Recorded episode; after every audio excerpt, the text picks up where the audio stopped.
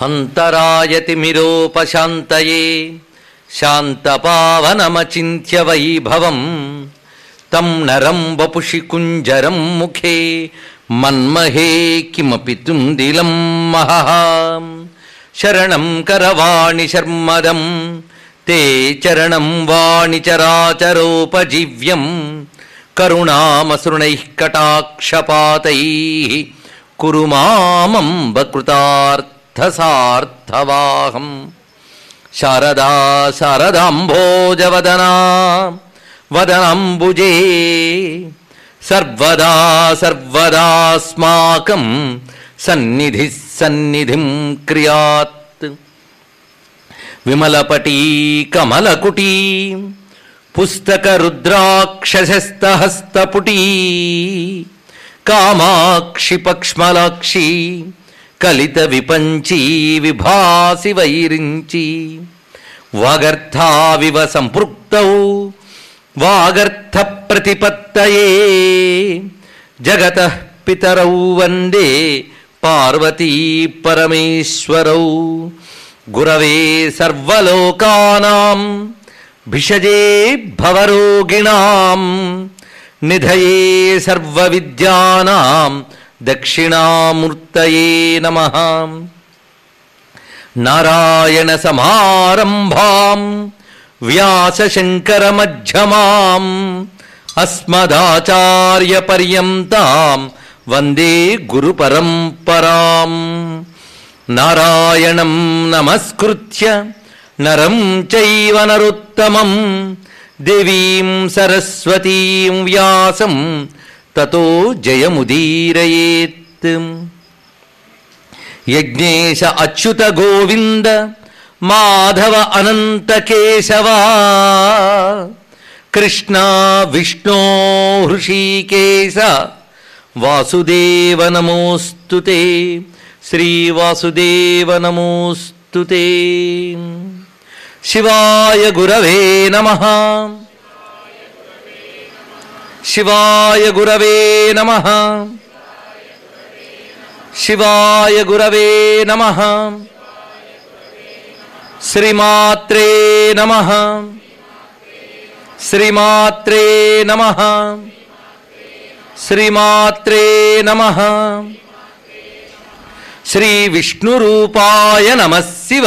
శ్రీమాత్రే శ్రీ విష్ణు రూపాయ శ్రీ విష్ణురూపాయ నమ శివాయ. శ్రీ విష్ణురూపాయ రూపాయ నమ శివాయ. నమో మహద్భ్యో ఋషిభ్యో గురుభ్యో నమ. ఇక్కడ కొనసాగిద్దామా లోపలికి తీసుకెళ్దాం పర్వాలేదా? శ్రీకృష్ణ వాసుదేవమయమైన ఈ సభా సదస్సుకి శవనీయ నమస్సులు సమర్పణ చేసుకుంటూ మహాభారతం ఆధారంగా మంచి కథల్ని స్మరిస్తూ తద్వారా మనం మన జీవితాలకి పరమార్థం చెప్పేటువంటి హితోపదేశాలను తెలుసుకుంటూ ఉన్నాం. నిన్నటి రోజున భరతవంశ మూల చరిత్ర చెప్పుకున్నప్పుడు దుష్యంతుడు శకుంతల వాళ్ళ యొక్క ఔన్నత్యాలు వ్యక్తిత్వపు విలువలు ఇవి తెలుసుకున్నాం. అదేవిధంగా దాంపత్య ధర్మంలో ఉన్న గొప్పతనం అటుపై అరణ్యవాసానికి వెళ్ళినటువంటి ధర్మరాజు యొక్క నిష్ఠ. ఇప్పుడు ధర్మరాజు దేనియందు నిలబడి ఉన్నాడంటే ధర్మమునందు నిలబడి ఉన్నాడు.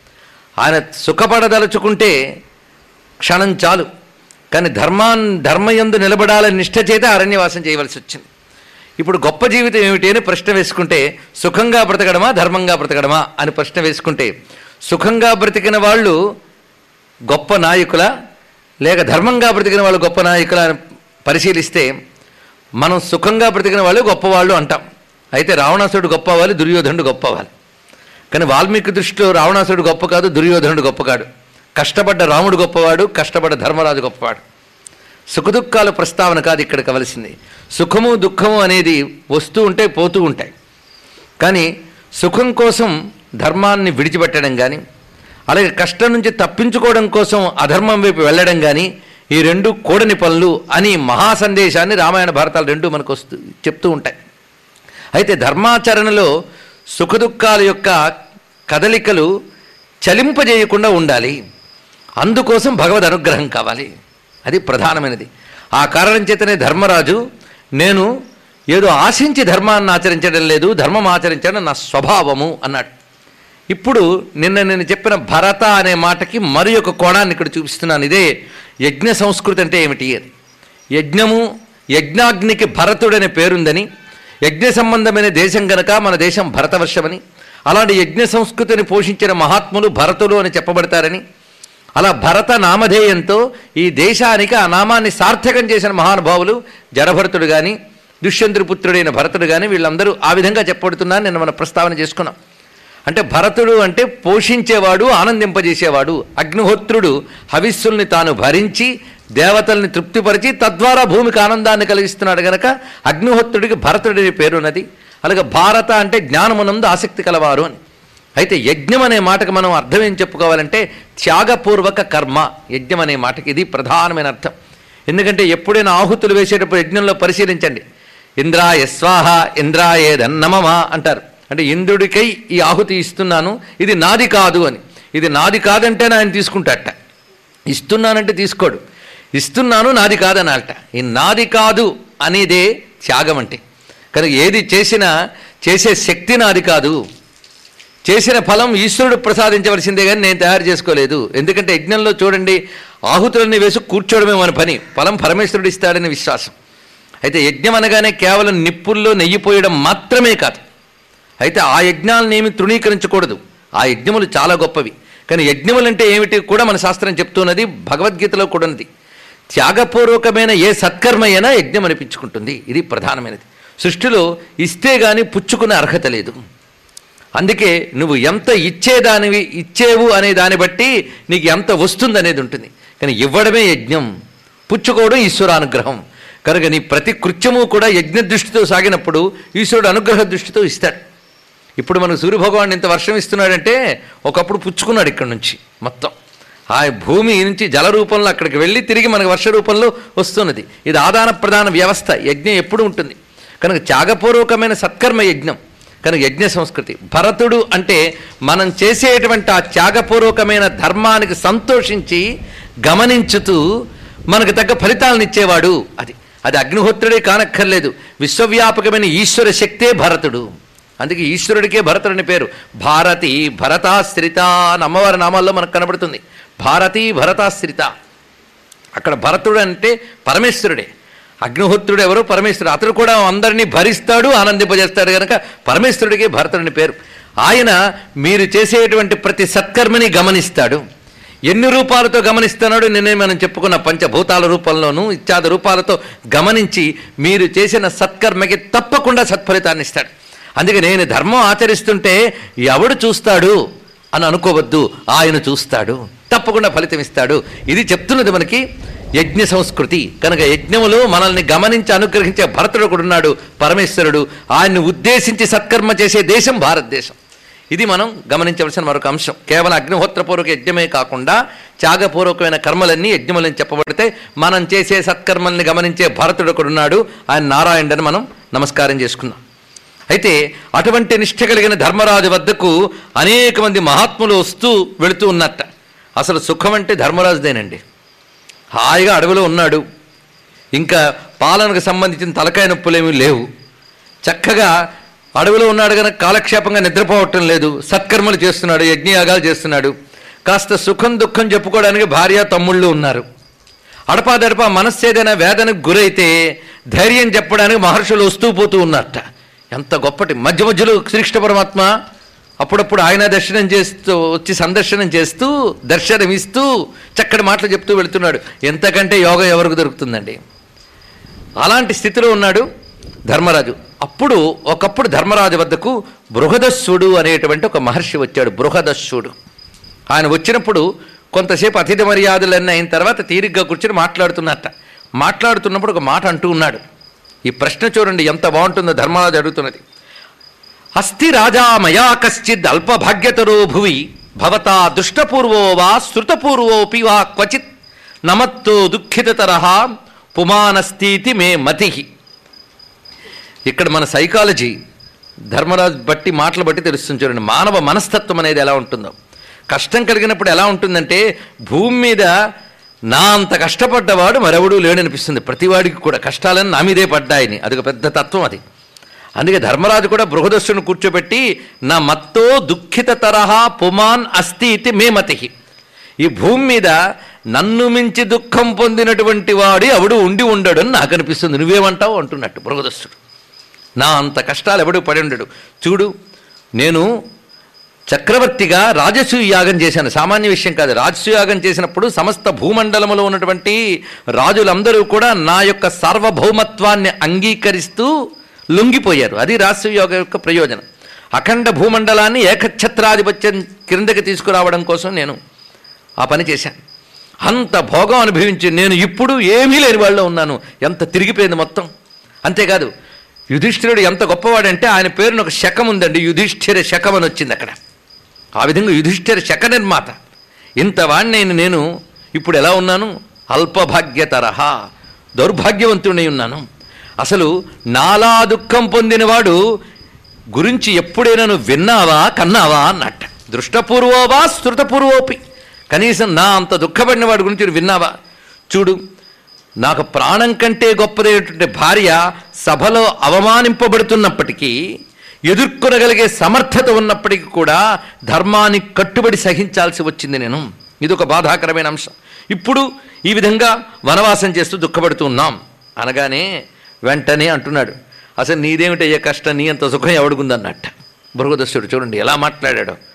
నువ్వు ఇంకా దేవసములైన అనుజులతో దేవతలతో సమానమైన తమ్ముళ్ళున్నారు నీకు. అడుగడుగున గమనించుకుంటూ ఏ కష్టపెట్టకుండా. పైగా నీ బాగోగులు చూసుకుంటూ ఇంటికొచ్చిన అతిథి అభ్యాగతులకు భోజనం పెట్టడానికి నీ భార్య ఉన్నది. ఏం పెడతానని అడవిలోని బాధపడకుండా అక్షయ పాత్ర ఉంది. సూర్యుడు అనుగ్రహించాడు. దానికి తోడు అనేక మంది విప్రులు ఉన్నారు యాజ్ఞికులు మేధావులు అందరూ కూడా దుర్యోధనుడి దగ్గర ఉండలేదుట. ఎందుకంటే అధర్మం రాజ్యమేలినా మేము సంపదల కోసం అక్కడ ఉండం. ధర్మం అడవుల పాలైనా ధర్మం దగ్గరే ఉంటామని వచ్చేటండి మేధావులు అది తెలుసుకోవాలి ఇక్కడ. అందుకు పండితులు వాళ్ళందరూ ఎక్కడున్నారంటే ధర్మరాజు దగ్గర ఉన్నారు కానీ దుర్యోధనుడి దగ్గర లేరు. ఇది కూడా ఇంటలెక్చువల్స్కి భారతం చెప్తున్న గొప్ప మాట. పదవి ఉన్నవాడి దగ్గరికి వెళ్ళి భజన చేయకండి అయ్యా ధర్మం ఉన్నవాడి దగ్గరికి వెళ్ళి సహాయపడండి అని చెప్తున్నారు ఇక్కడ. ఇది తెలుసుకోవాల్సింది. కనుక మేధావుల పని ఏమిటంటే ఇంటెలెక్చువల్స్ తప్పులు కప్ వాళ్ళు అందరూ బయలుదేరి పదవిలో ఉన్నవాడు తప్పులు కప్పిపుచ్చడానికి తమ తెలివితేటలు ధారపోయొద్దు అని ఆనాడే హెచ్చరించింది భారతం. కనుక ఇక్కడ ధర్మరాజు రాజ్యం వదిలి వచ్చేటప్పుడు ఆయన వెంట ఇంతమంది విప్రులు వచ్చేట. ఈయనకో బాధపడింది పట్టుకుంది. ఇంతమంది విప్రులు వెంట వచ్చారు కదా మంచిదే. వీళ్ళు రావడం సంతోషమే కానీ వీళ్ళకి నాతో పాటు కందమూలాలు తిను అనడానికి వీల్లేదు ఎందుకంటే గృహస్థు తాను ఏం తిన్నా తినకపోయినా పర్వాలేదు కానీ అతిథికి మాత్రం సరైన భోజనమే పెట్ట. అయితే వీళ్ళన్నట్ట ఫలానాది పెట్టు నిన్నేం అడగం. నీ క్షేమం కోసం మేము యజ్ఞాలు చేస్తూ ఉంటాం. నీతో పాటు మేము కందమూలాలు తింటాం అన్నట్టు. వాళ్ళు గొప్పతనం వాళ్ళదే కానీ గృహస్థుగా ధర్మరాజు ఊరుకోలేక ఆయన మాత్రం వచ్చిన వారందరికీ చక్కని భోజనం పెట్టాలని గృహస్థ ధర్మం ఏమిటంటే తనను ఆశ్రయించిన వారికి లోటు లేకుండా చూడాలి. కానీ చేతిలో రాజ్యం లేదు పదవి లేదు ధనం లేదు నేనేం చూడగలను అని తప్పించుకోవడానికి లేకుండా అప్పుడు ఆయన తపస్సు ద్వారా తనను ఆశ్రయించిన అతిథులకి లోటు లేకుండా చూడాలని తన దగ్గరున్న పురోహితుడైన ధౌమ్యుడి సలహా మేరకు సూర్యభగవాను అష్టోత్తర శతనామాలతో ఆరాధన చేసి అక్షయ పాత్రని పొంది వచ్చిన అతిథులందరికీ కూడా లోటు లేకుండా భోజనం పెడుతున్నాడండి. కనుక నీకేమిటయ్యా? నీకున్న కష్టం. నీకంటే కష్టపడ్డ మహాత్ములున్నారయ్యా. ఒంటరిగాను భార్యతోనూ కలిసి వేదన పడ్డ మహాత్ములు ఉన్నారు అలాంటి ఒక మహాత్ముడి యొక్క చరిత్ర నీకు చెప్తున్నాను విను అని వివరిస్తున్నారు. ఇక్కడ మనం గమనించినప్పుడు సెల్ఫ్ పిటి అని ఒకటి ఉంది. అంటే వాడి మీదకి వాడే జాలి వాడి మీద వాడికే జాలి కలగడం అనేటువంటిది. ఇది కలిగిందా? చాలా. అది డిప్రెషన్లోకి ఫ్రస్ట్రేషన్లోకి ఎక్కడికో తీసుకుపోతుంది ఇక్కడ. ఎందుకంటే తీరి కూర్చోడం మరొక మరొక బాధ ఉంది. ఏదో పని పడితే కష్టం కూడా తెలియదండి. కానీ పని పాటు లేదనుకోండి తీరిక కూర్చుంటే జరిగిపోయినవన్నీ గుర్తు తెచ్చుకుని ఎలా ఉండేది ఎలా అయిపోయాం అంటూ అవే పడుతూ ఉండే అవకాశం ఉన్నది. అలాంటి సమయంలో బృహదస్తుడు ఒక కథ చెప్తున్నాడు. ఈ కథ వింటే ఏంటంటే కష్టాలు మనతోనే కాదు ఇంకా ఎందరెందరు మహాత్ములు ఎలాంటి కష్టాలు పడ్డారో ఇంకా గట్టిగా ఆలోచిస్తే మనకంటే కష్టాలు పడ్డ వాళ్ళు ఎందరూ ఉన్నారు. అని ఒక్క ఆలోచన తెచ్చుకుంటే అప్పుడు మన చుట్టూ ఉన్నటువంటి సానుకూలములు ఏమో తెలుసుకుంటాం. పాజిటివ్ అప్రోచ్ అండి. తెలుసుకుంటే వాళ్ళకంటే నేను నయం. అలాంటి వాళ్ళు అలాంటి కష్టాల్లో కూడా ధర్మం మీద నిలబడ్డారంటే నాకు ఇన్ని అనుకూలతల మధ్య నేను ఇంకా నిలబడాలి అనేటువంటి నిలకడ కలుగుతుంది. ఇది మనకి అద్భుతమైన బోధ. అందుకే ఎప్పుడైనా మానసికమైనటువంటి బాధలు కలిగితే కౌన్సిలింగ్ల కోసం ఎక్కడికో వెళ్ళక్కర్లేదు. రామాయణ భారతాలు బాగా చదువుకుంటే చాలు. ఇది పెద్ద కౌన్సిలింగ్. ఇంతకంటే కౌన్సిలింగ్ ఎవరు ఇవ్వగలరండి? అద్భుతమైన మాట. బృహదస్తుడు పెద్ద కౌన్సిలింగ్ చేస్తున్నాడు చూడండి ఇక్కడ. అందుకే ఈ చరిత్ర ఇప్పుడు చెప్పబోయే చరిత్ర రెండు రకాలుగా చెప్తున్నాడు ఇక్కడ బృహదస్సుడు ఎందుకంటే వీడు చెప్తున్నవాడు మహర్షి. అంతేగాని కాలక్షేపంగా కబుర్లు చెప్పే స్టోరీ టెల్లర్ కాడు.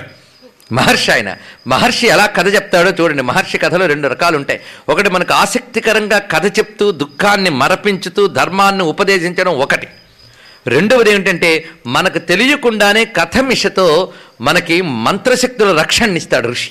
మనకు తెలియదు అది ఒక కథ వింటాం బయటకు వెళ్ళిపోతాం. కానీ మీకు తెలియదు ఆ కథారూపంలో ఉన్న ఘట్టాల్లో పాత్రలు కానీ సంఘటనలు కానీ ఇంకా ఇతర అంశములు కానీ ఇవన్నీ కూడా దివ్య దేవతా శక్తులతో కూడి ఉంటాయి.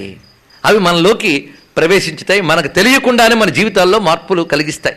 అందుకే రామాయణ భారత భాగవతాలు కాలక్షేప కథలుగానే కాకుండా వాటిని యజ్ఞాల్లా చేయడం మనకు అలవాటు. సుందరకాండ పారాయణ భారతంలో ఒక ఘట్టం పారాయణ భగవద్గీత పారాయణ ఈ పారాయణలు చేసి మనం గ్రహదోషాల నుంచి బయటపడడం ఇప్పటికి కనబడుతున్న అనుభూతి. అలాంటి అనేకములైన ప్రయోజనాలు కలిగించే ఒక అద్భుతమైన కథని ఇక్కడ బృహదస్సుడు చెప్తున్నాడు. దీని ద్వారా ధర్మరాజుకి మానసికమైన స్థైర్యం కలగడం ఒకటి ధర్మమునందు నిలుకడ. ధైర్యం ఎందుకు పొందాలి అంటే ధర్మంలో నిలుకడ కోసం పొందాలి ధైర్యాన్ని. అసలు ధైర్యం అనే మాటకే నిలుకడ అని అర్థం అండి. ధీరత్వము అంటే వికారమునకు లోను కాని లక్షణము. ఇది గుర్తుపెట్టుకోండి. ధీరత. ధీరుడు ఎవరు అంటే వికారమునకు అవసరమైన సంఘటనలు జరుగుతున్నా వికారానికి లోను కాకుండా ఉండడం ధీరత్వం. అందుకే కాళిదాస మహా కుమార సంభవంలో చెప్తాడు వికారహేతవు సతి విక్రయంతే. ఏషాంసి చేతాంసిన్ సయేష ధీర. ఎవరి యొక్క హృదయములు వికారకర పరిస్థితులు ఉన్నప్పటికీ కూడా చలించకుండా ఉంటారో వాళ్ళు ధీరులు అని చెప్పాడు ఇక్కడ. అంటే నేనేం చేస్తానండి? ఆ పరిస్థితుల్లో అలా అనిపించిందండి. ఎవడైనా అంతే అని అంటే పరిస్థితులు అనుకూలంగా ఉన్నప్పుడు ప్రతివాడు ధర్మాత్ముడే. ప్రతికూల పరిస్థితుల్లో కూడా నిలబడగలిగినప్పుడే ధీరత్వం. కనుక ధీరత్వం అంటేనది ధీరత్వం యొక్క భావమే ధైర్యము. ధైర్యం అనే మాట అందరూ వాడుతూ ఉంటారు. ధైర్యలక్ష్మి. ధైర్యలక్ష్మి అంటే ఏంటి? తెగింపు కాదు. కొంతమంది తెగింపు అనే దానికి పర్యాయ పదంగా ధైర్యం అని వాడుతూ ఉంటారు.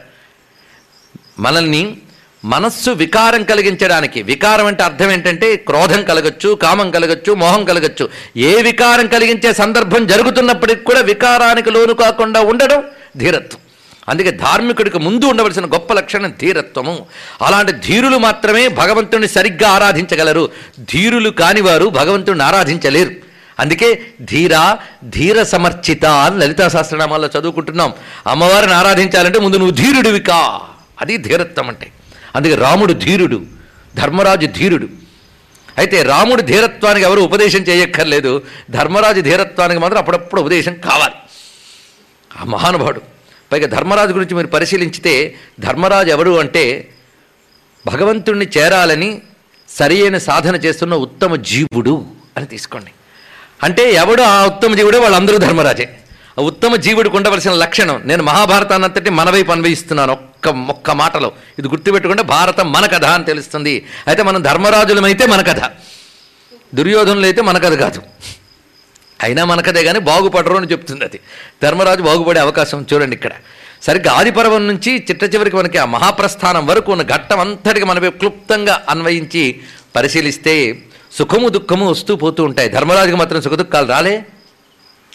కనుకనే సుఖంగా బ్రతికేవాడు గొప్ప జీవి కాడండి కూడా ధర్మం నుంచి చెదరకుండా ఉండేవాడు గొప్పవాడు. వాడు నాయకుడు. వాడు కథానాయకుడు. వాడు హీరో. అటువంటి హీరో గురించి చెప్పుకోమని మనకు చెప్తున్నది. అందుకు ధర్మరాజుని పరిశీలిస్తే ఆయన అంత సంపద పొందాడు. మొత్తం దెబ్బతింది. వెనక్కి వెళ్ళిపోయాడు. నిజానికి అంత డిప్రెషన్కి లోను కావాల్సిన పరిస్థితులు ఏర్పడ్డాయి. కానీ మహానుభావుడు కాని కాలాన్ని సద్వినియోగం చేసుకున్నాడు. ధర్మరాజుని ఎలా పరిశీలించారు చూడండి. సాధారణంగా జీవితంలో ప్రతివాడికి ఒక ఫేజ్ వస్తుంది. ఎందుకంటే ఈ మానవ జీవితం పేరు మిశ్ర జీవితం మిశ్ర జీవితం. అసలు ఈ లోకానికి శోభలోకము అని పేరు భూలోకానికి శోభలోకము అని పేరు. సా ఉభ శోభ. ఉభ అంటే ఇద్దరు. శోభ కాదండి శోభ. సో అది. సోగ్గాడులో సో ఇది. ఇలా చెప్తే తెలిస్తే. శోభలో షో కాదు. అందుకే శోభ సా ఉభ శోభ. ఉభతో ఉందిట. అంటే సుఖము దుఃఖము ఈ రెండు ఉంటాయి ఈ లోకంలో. కేవలం సుఖపడ సుఖపడాలంటే గో టు హెవెన్ కేవలం దుఃఖపడాలంటే గో టు హెల్ మనకి రెండూ కావాలంటే భూమి ఇక్కడ. అందుకు పుణ్యపాప కర్మల ఉభయ ఫలములు అనుభవించే లోకం పేరు శోభలోకం అది భూలోకం. కనుకనే ఇక్కడ కేవలం సుఖపడదాం అనుకోవడం తప్పే. కేవలం దుఃఖమే వస్తుంది అనుకోవడము తప్పే. రెండూ వస్తూ ఉంటాయి జీవితంలో కానీ వస్తూ ఉంటాయి పోతూ ఉంటాయి. కానీ నువ్వు మాత్రం నిలకడగా ఉండాలి. అది ధర్మరాజు దగ్గర నేర్చుకోవాల్సింది. అయితే ఒక సత్పురుషుడికి కానికాలం వచ్చినప్పుడు అతడు దాన్ని సద్వినియోగం చేసుకుంటాడు. ఒక దుర్మార్గుడికి కానికాలం వస్తే దిగాలు పడి చితికిపోయి మరి పైకి లేవలేడండి. అందుకే ఇద్దరికి అది తేడా. అందుకే కందుకము వోలు సుజనుడు కృందుంపడి మరి మీదకు ఎగయుజుమి మందుడు మృత్పిండము వలె అంటాడు భ- భర్తృహరి ఏనుగు లక్ష్మణకు అనువాదం చేశారు. సత్పురుషుడు ఎలాంటి వాడంటే బంతి కిందకు కొడితే మళ్ళీ ఎంత గట్టిగా కొట్టారో అంత పైకి లేస్తుంది అది. అదే సత్పురుషుడు ఆ విధంగా కింద పడినా మళ్ళీ పైకి లేస్తాడు. అదే దుర్మార్గుడు కింద పడితే మట్టి ముద్దలో అంటుకుపోతాడు తప్ప పైకి లేవలేడని చెప్పారు. ఇక్కడ మనం గమనించినట్లయితే ధర్మరాజు అలాంటి సత్పురుషుడు. అందుకే కాని కాలాన్ని అతడు చేసిన గొప్ప పని ఏంటంటే తపస్సుకు వినియోగించాడు. ఇది తెలుసుకోవాల్సింది. కనుక సృష్టిలో ఎవరికైనా ఒక కాని కాలం వస్తే దానిని తపస్సుకు వినియోగించుకోవాలి. ఎందుకంటే మనం అనుకుంటాం మనం ఏం చేస్తామంటే ప్రతికూలత అని. ఒక్క మాట చెప్తున్నది సాహసం. అనుకోండి ఏమనుకోండి సృష్టిలో ప్రతికూలత లేదు. ఇది అంతా అనుకూలమేంట అయితే తెలివైన వాడు ప్రతికూలతలోంచి అనుకూలతను తెచ్చుకొస్తాడు. అది గొప్పతనం.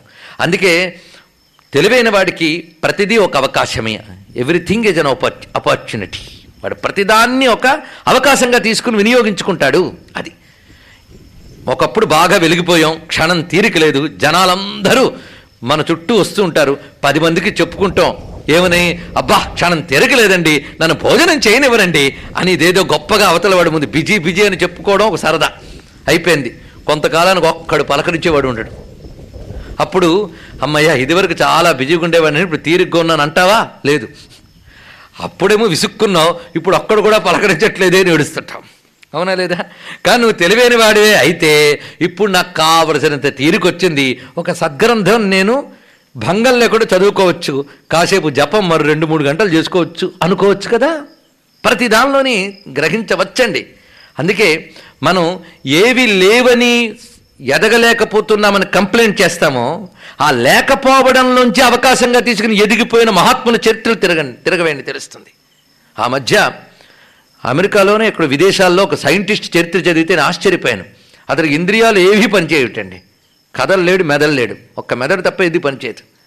ఆ మేధావి అంతరిక్ష రహస్యాల మీద శోధించి ఆయన అద్భుతమైన బహుమతులు అవార్డులు తీసుకుని ప్రపంచ మేధావులందరి చేత గౌరవింపబడే పెద్ద సైంటిస్ట్ అయ్యాడు ఆయన. చూసారా? కనుకనే మనక తిరిగే కాళ్ళు పనిచేసే చేతులు అన్నీ ఇచ్చాడు. కానీ భగవంతుడి మీద కంప్లైంట్ చేస్తూ ఉంటాం. కష్టాలన్నీ మనకే వచ్చాయి అనుకుంటాం. ఇంత దండం పెడుతున్నా నాకు ఎందుకు ఇలా చేసావని ఆయన అంటూ ఉంటాం పాపం ఏం చేసామంటే పాపం? కనుక ఆయన ఇచ్చిన అవకాశాలు చూడండి. అందుకే ఉన్న సుఖముల చూడకొని లేకున్న వాటికై ఉరకలు వేతుము. ఒకటా రెండా కోరికలు తెగనివి తగనివి తెప్పలు కుప్పలు. ఆయువుండునందాకా తప్పని ఆయాసములి ఆరడి బ్రతుకులు. పరిశీలించవలసిన విషయం. అందుకే ఒక విశాలమైన దృష్టి కావాలండి. మనకు మనం కుంచుకుపోతూ మన నాలుగు గోడల మధ్యలో మనం ఉండిపోయి మన జీవితాన్ని మాత్రమే మనం పెద్దగా చూసుకుంటూ అబ్బో అబ్బోను గుండెలు బాదుకోవడం కాదు. ప్రపంచాన్ని చూడండి. విశాలమైన ప్రపంచాన్ని చూడండి. విశాలమైన చరిత్రను చూడండి. నీకంటే కష్టపడి నీకంటే దృఢంగా నిలబడి విజయం సాధించిన మహాత్ములు ఉన్నారయ్యా? తెలుసుకో. ఒకటి చెప్ చరిత్ర చెప్తున్నాను విను అంటున్నాడు ఇక్కడ. కానీ ధర్మరాజు గొప్పతనం ఏంటి అంటే ఈ కాని కాలాన్ని తపస్సుకు వినియోగించాడు. అందుకు పరిశీలించవలసింది మన ఆది సభ దాటిన తర్వాత అరణ్యపర్వంలోకి ప్రవేశిస్తున్నాం. సభాపర్వంలో మహానుభావుడు రాసు యాగం అన్ని వైభవాలన్నీ అయిపోయాయి. తర్వాత అరణ్యపర్వంలోకి వచ్చాడు. ఎక్కడి నుంచి ఎక్కడ పడ్డాడండి మహానుభావుడు?